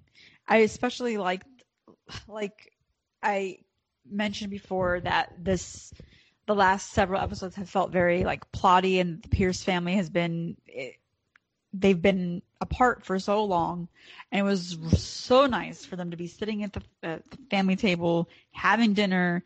Talking about the things, like telling each other all these truths. And I love the moment when, you know, and this is like, I think Grace is the one. Jennifer's like, we already knew that. It's time for you to tell another secret. Right. Tell us an actual secret, please. so I love that. I love that, you know, how the, they finally seem to be coming together after all this stuff has separated them, whether it was like the ASA, Markovia, secrets, Khalil coming back, Lynn's drug addiction, like they're finally on the same page and it feels beautiful and wonderful and I love it. And I especially like the fact that, cause I was worried that they're just gonna, you know, throw uh, Lynn's storyline like out the window and not explore her addiction, like her getting over it or whatever. Um, but we I'm took like the steps this episode, yeah, in- yeah, in general, but like at least it didn't. So far, it hasn't happened immediately, um, and we are seeing her struggling a little bit with the, you know, seeing the last remnant that she had of the the green light, and then showing it to her family, which is great. That you know she can't do it alone because she's been trying to do it alone for so long. She's been trying to do everything alone and pushing people away, and now she's finally recognizing that yes, she can't do that anymore, and um, it's just growth. It's beautiful growth. um, and it's been a long time coming. And I really like the fact that I love everything about Lady Eve. Like, I was worried that Lala was gonna, you know, she was gonna be afraid of Lala, but then she turned the table on him, and that was just amazing and beautiful. Um, so I just love watching her on screen and, and you know her doing her thing and taking charge. Um, and I like the fact that she also shares a history with Gambi and the fact that we finally, finally, finally know what the hell's in this briefcase. Um, and Gravedigger was just like this twisted Captain America, I guess. Like he was part of a government Yeah. project, you know. He yeah. Turned on the gov- turned on the government essentially, except you know Captain America didn't do that. But like from this perspective, you understand why he didn't come back to the U.S. Why the U.S. has been trying to like cover this up, and maybe that's why they're not even fucking with Markovia because they know the deal, you know. So they're just like, yeah, you can you can deal with that on your own. um, Sorry, Freeland. we're trying to keep our you know dirty secrets hidden um but yeah it all makes sense and it's so great after so long um that it finally everything is out in the open so loved all of that um but what did not spark joy if anything and there is i'm sure Um, so when they were randomly like, "Oh, you got to come over here. The party, it's a massacre. We're all dead." It's like, well, okay. It's like the worst storyline from season two. I guess it's over now. But yeah, I felt kind of bad. um, and then Painkiller. Mm, I didn't need Painkiller coming out and attacking Jen. I was just thinking, I was like, hmm, I wonder how this is gonna go. Oh, that's how that's gonna go. Surprise. More of this like weird like abusive dynamic for Jen and Khalil, except it's like not really Khalil's fault, but uh... and also it was like a little.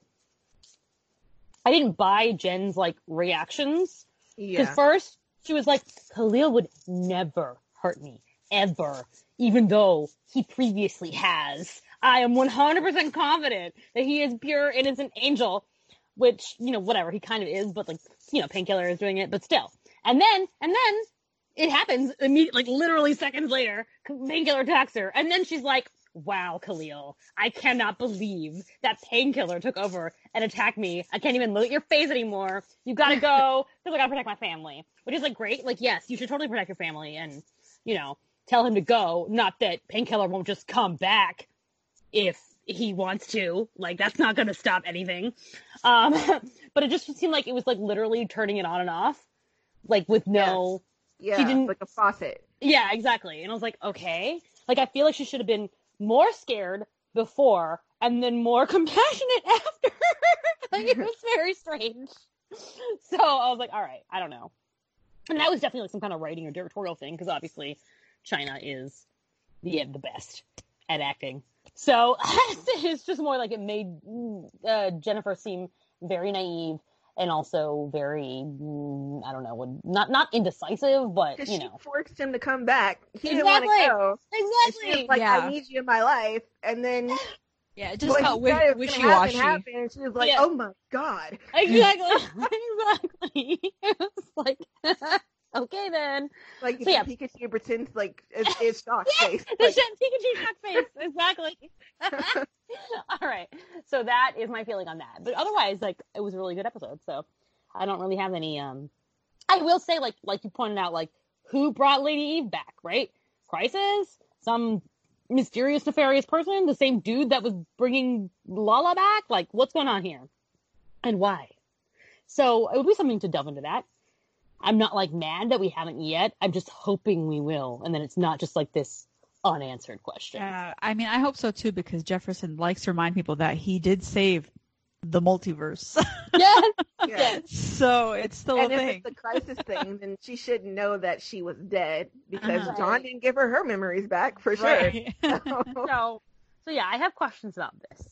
Um, but yeah, otherwise, I mean, and also maybe maybe the scene with Brandon, like, like I, I guess it'll be good to find Being out. Brandon, yes, Brandon was being ridiculous. It's hard to take him seriously. So and Jennifer's like, stop it, just stop. so yeah, I don't know if it's the actor or just like him as a character because he just comes off as like ridiculous when he probably shouldn't be. I feel um, bad, but I was like, just whatever, whatever, Brandon. Yeah. Um, I like uh, let's see, the whole like the whole Lynn thing. Like, I like that they they discussed about you know we're gonna support you through this, but low key, I feel like this is the only time that it will be discussed. Um, because again, like I feel like they didn't really do this for any kind of character development for Lynn. It was just kind of like plotty to have her away from her family and do stupid stuff for reasons. So I don't know if she'll.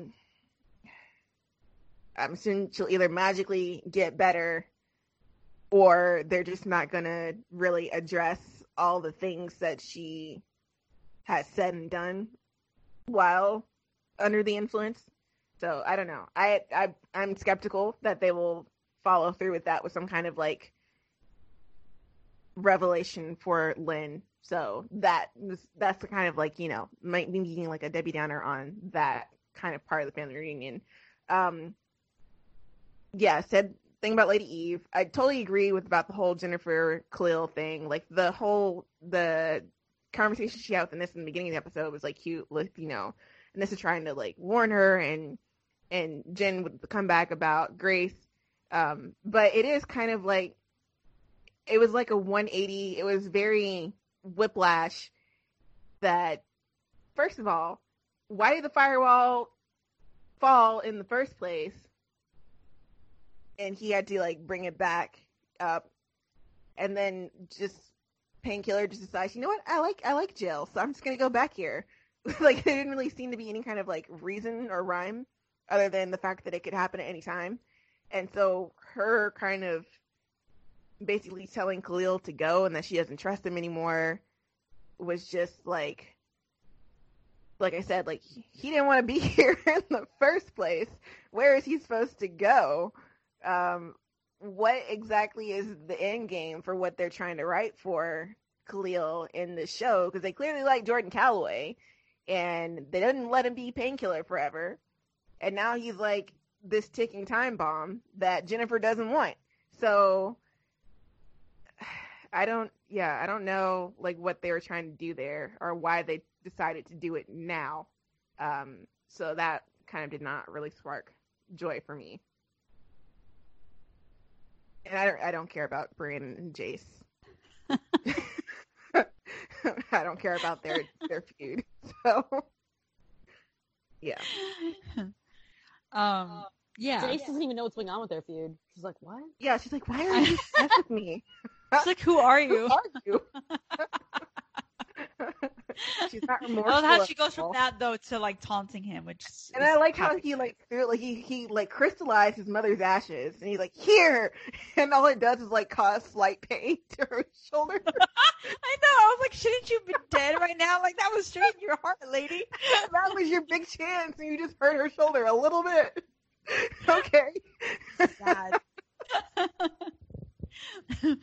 But yeah, um, I pretty much agree with all the the um Khalil stuff. I think what's what I'm concerned mostly about, like you said, Jess, you know, you're still worried about what they're gonna do with Lynn's storyline moving forward. But I also this episode, while it, you know, showed us a little bit of that, um, her journey forward after the addiction, but it was clear that they really cared about Khalil's journey towards possibly becoming a killer again. like it took up more screen time than what Lynn had. So I was wondering like when or if they were ever going to get back to it, but it's yeah, it's clear that they like Jordan. Um but I feel like Jennifer reacting like that was definitely odd because like you said, you know, she was the one who asked him to stay and she's been fighting for him so hard for so long to just I guess, you know, quote unquote, give up on him now is just weird because now it just makes it seem like she wanted him around to help save her mom. And once he did that, she doesn't want him around anymore. Yeah, she's like, bye. Thank you. so I don't know. It's just like a weird relationship right now. And like Tati said, you know, it's not like if he leaves, he's suddenly going to stop being painkiller or painkiller is going to stop being in his head.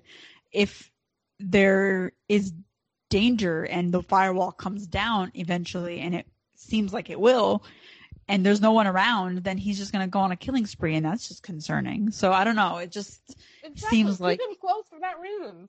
yeah. Yeah.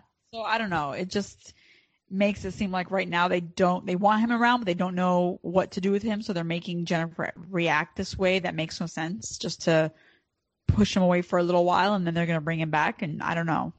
It just doesn't seem logical at this point. It's it's been hard watching him go through all this, but whatever. Um, either that or like have them figure out a way to get painkiller permanently, you know, out, I guess, like the chip somehow. Yeah. Anywho, In fact, that's what they should do. Like all they have to do is be like, the only way to get it out is to is if Khalil dies, and Khalil's like, I have to do it. And so then he T and T and TC secretly do it, and then Jennifer's like, no, and then the last second he doesn't die, and you're like, oh, all that for nothing. He didn't even die.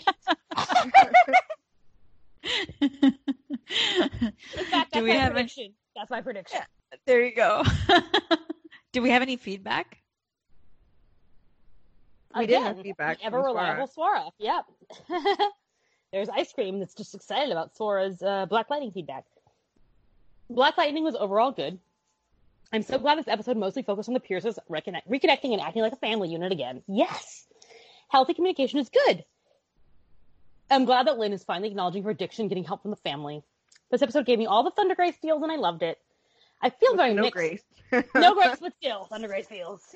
I feel very mixed on how the Khalil storyline was handled. hmm Glad Jennifer realized a toxic relationship is, but I hate that they showed the image of him slash painkiller choking her.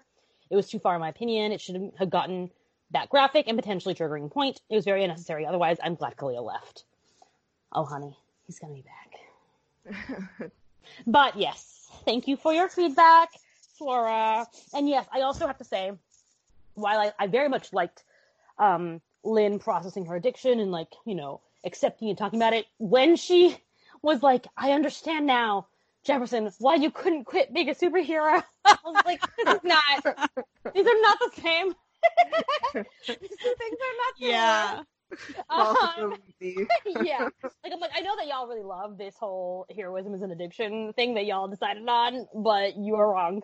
So anyway, I did love um Anissa saying like, you know, addiction's a disease, it's not your fault, you know, it can happen to anyone. I did like that part. So okay. Now do we have predictions other than my very Now, awesome predictions. yes, other than Tati's wonderful prediction, anything else? I don't think so. Unless somehow like Brandon's dad is the king of Markovia somehow. Uh huh. I I, don't was have thinking any. Oh my Yeah. god, yes, Brandon's dad is Gravedigger. Done. You're like, wait a second. And I'd be like, oh, your presence on the show makes so much more sense now. All right. All right, so Lady with Gumption, side B. Who do we pick? For the Flash, I feel like it Loki has to be Frost because she she pepped Chester up to save the day, and she held the comms down, even though you know she had knowledge that she somehow shouldn't have had, but did. So She did say, you know what? She did say racism exists, which is something one could never and, do. she, and she's like, So- she was ally. She was Yeah, ally exactly. in that moment. Caitlin could Um, never. Just kidding. exactly. Caitlin could never. And then, um, and then Charlie for Legends. Charlie for Legends for sure. Um, Black Lightning. I don't know. Lynn was- for dealing with her. and Lady Eve. Lady Lady Eve. Eve. Yes. Lady Eve, yeah. How dare you all? I'm sorry. I'm sorry. All right. So uh, our top, our top winners. Top five. We got Connor, Connor, Kara. what the hell? Sophie, Kara, Sophie, Frost, Charlie, and Lady All right. So anyone got? I mean, uh, I would, I, I low key want to put Ava's name in the ring Oh, because oh, she, she did have the tricked- to be a liar. she had the, uh huh. Indeed. I think overall, I would say Sophie. okay. Um.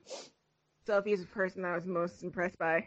All right. I would say Charlie, but Charlie's a good one. Yeah. I would say Charlie for side B. But I think that I let Sophie take it for the whole, for the whole uh, week.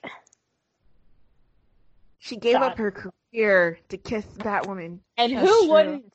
Who wouldn't? especially given how her story has been up until now about like the difficulties that she's had to beat, like discovering like who she is. That took a lot of gumption. I agree. I also, yep, yep. I feel like Kate has a great reason to be jealous of herself now. I can't believe that Sophie wouldn't give up her career for me, Kate, but she did for me, Batwoman. Anyway, Both. May, what do you think? Um, I also agree with Sophie and Charlie being like the top, um, Top two. two. Yes, for sure. Um, I also give it to Sophie because I think that Charlie, like, Charlie's probably going to have a lot more coming down the line eventually when she battles her sisters. Um, yeah. So definitely Sophie. I feel like it, it's been a Charlie long did time spend a lot coming. of the episode like running away from Yeah. doing, doing Yeah. things. Yeah. She came around in the end, but yeah. But I think Sophie had like gumption from the get go, even just like letting Batwoman go, even though she was not supposed to. Yeah, exactly. And it's been like you know several episodes where it's been building up. So yay, Yeah. yay, Sophie. Yeah, All right. Yes. So this concludes uh, episode 108. No time to dilly dally. You can find us on the usual socials: Twitter, DCTV Gumption, email ladieswgumption at gmail.com. Over on the Tumblr, where we'll be tumbling, ladieswgumption.tumblr.com, and we will see you next week. Where I think we only have one show. Is there a show? Which there's show? no. There's just Black Lightning. I think. really? Yeah, you're right. There isn't. There isn't. Um, Flash. Because Supergirl, Flash and Batwoman, Legends Flash are not on. Yeah. Yes, Black Lightning will be the only show, so, you know, hit us up then, and we will be back next week. Bye. Bye. Uh, bye.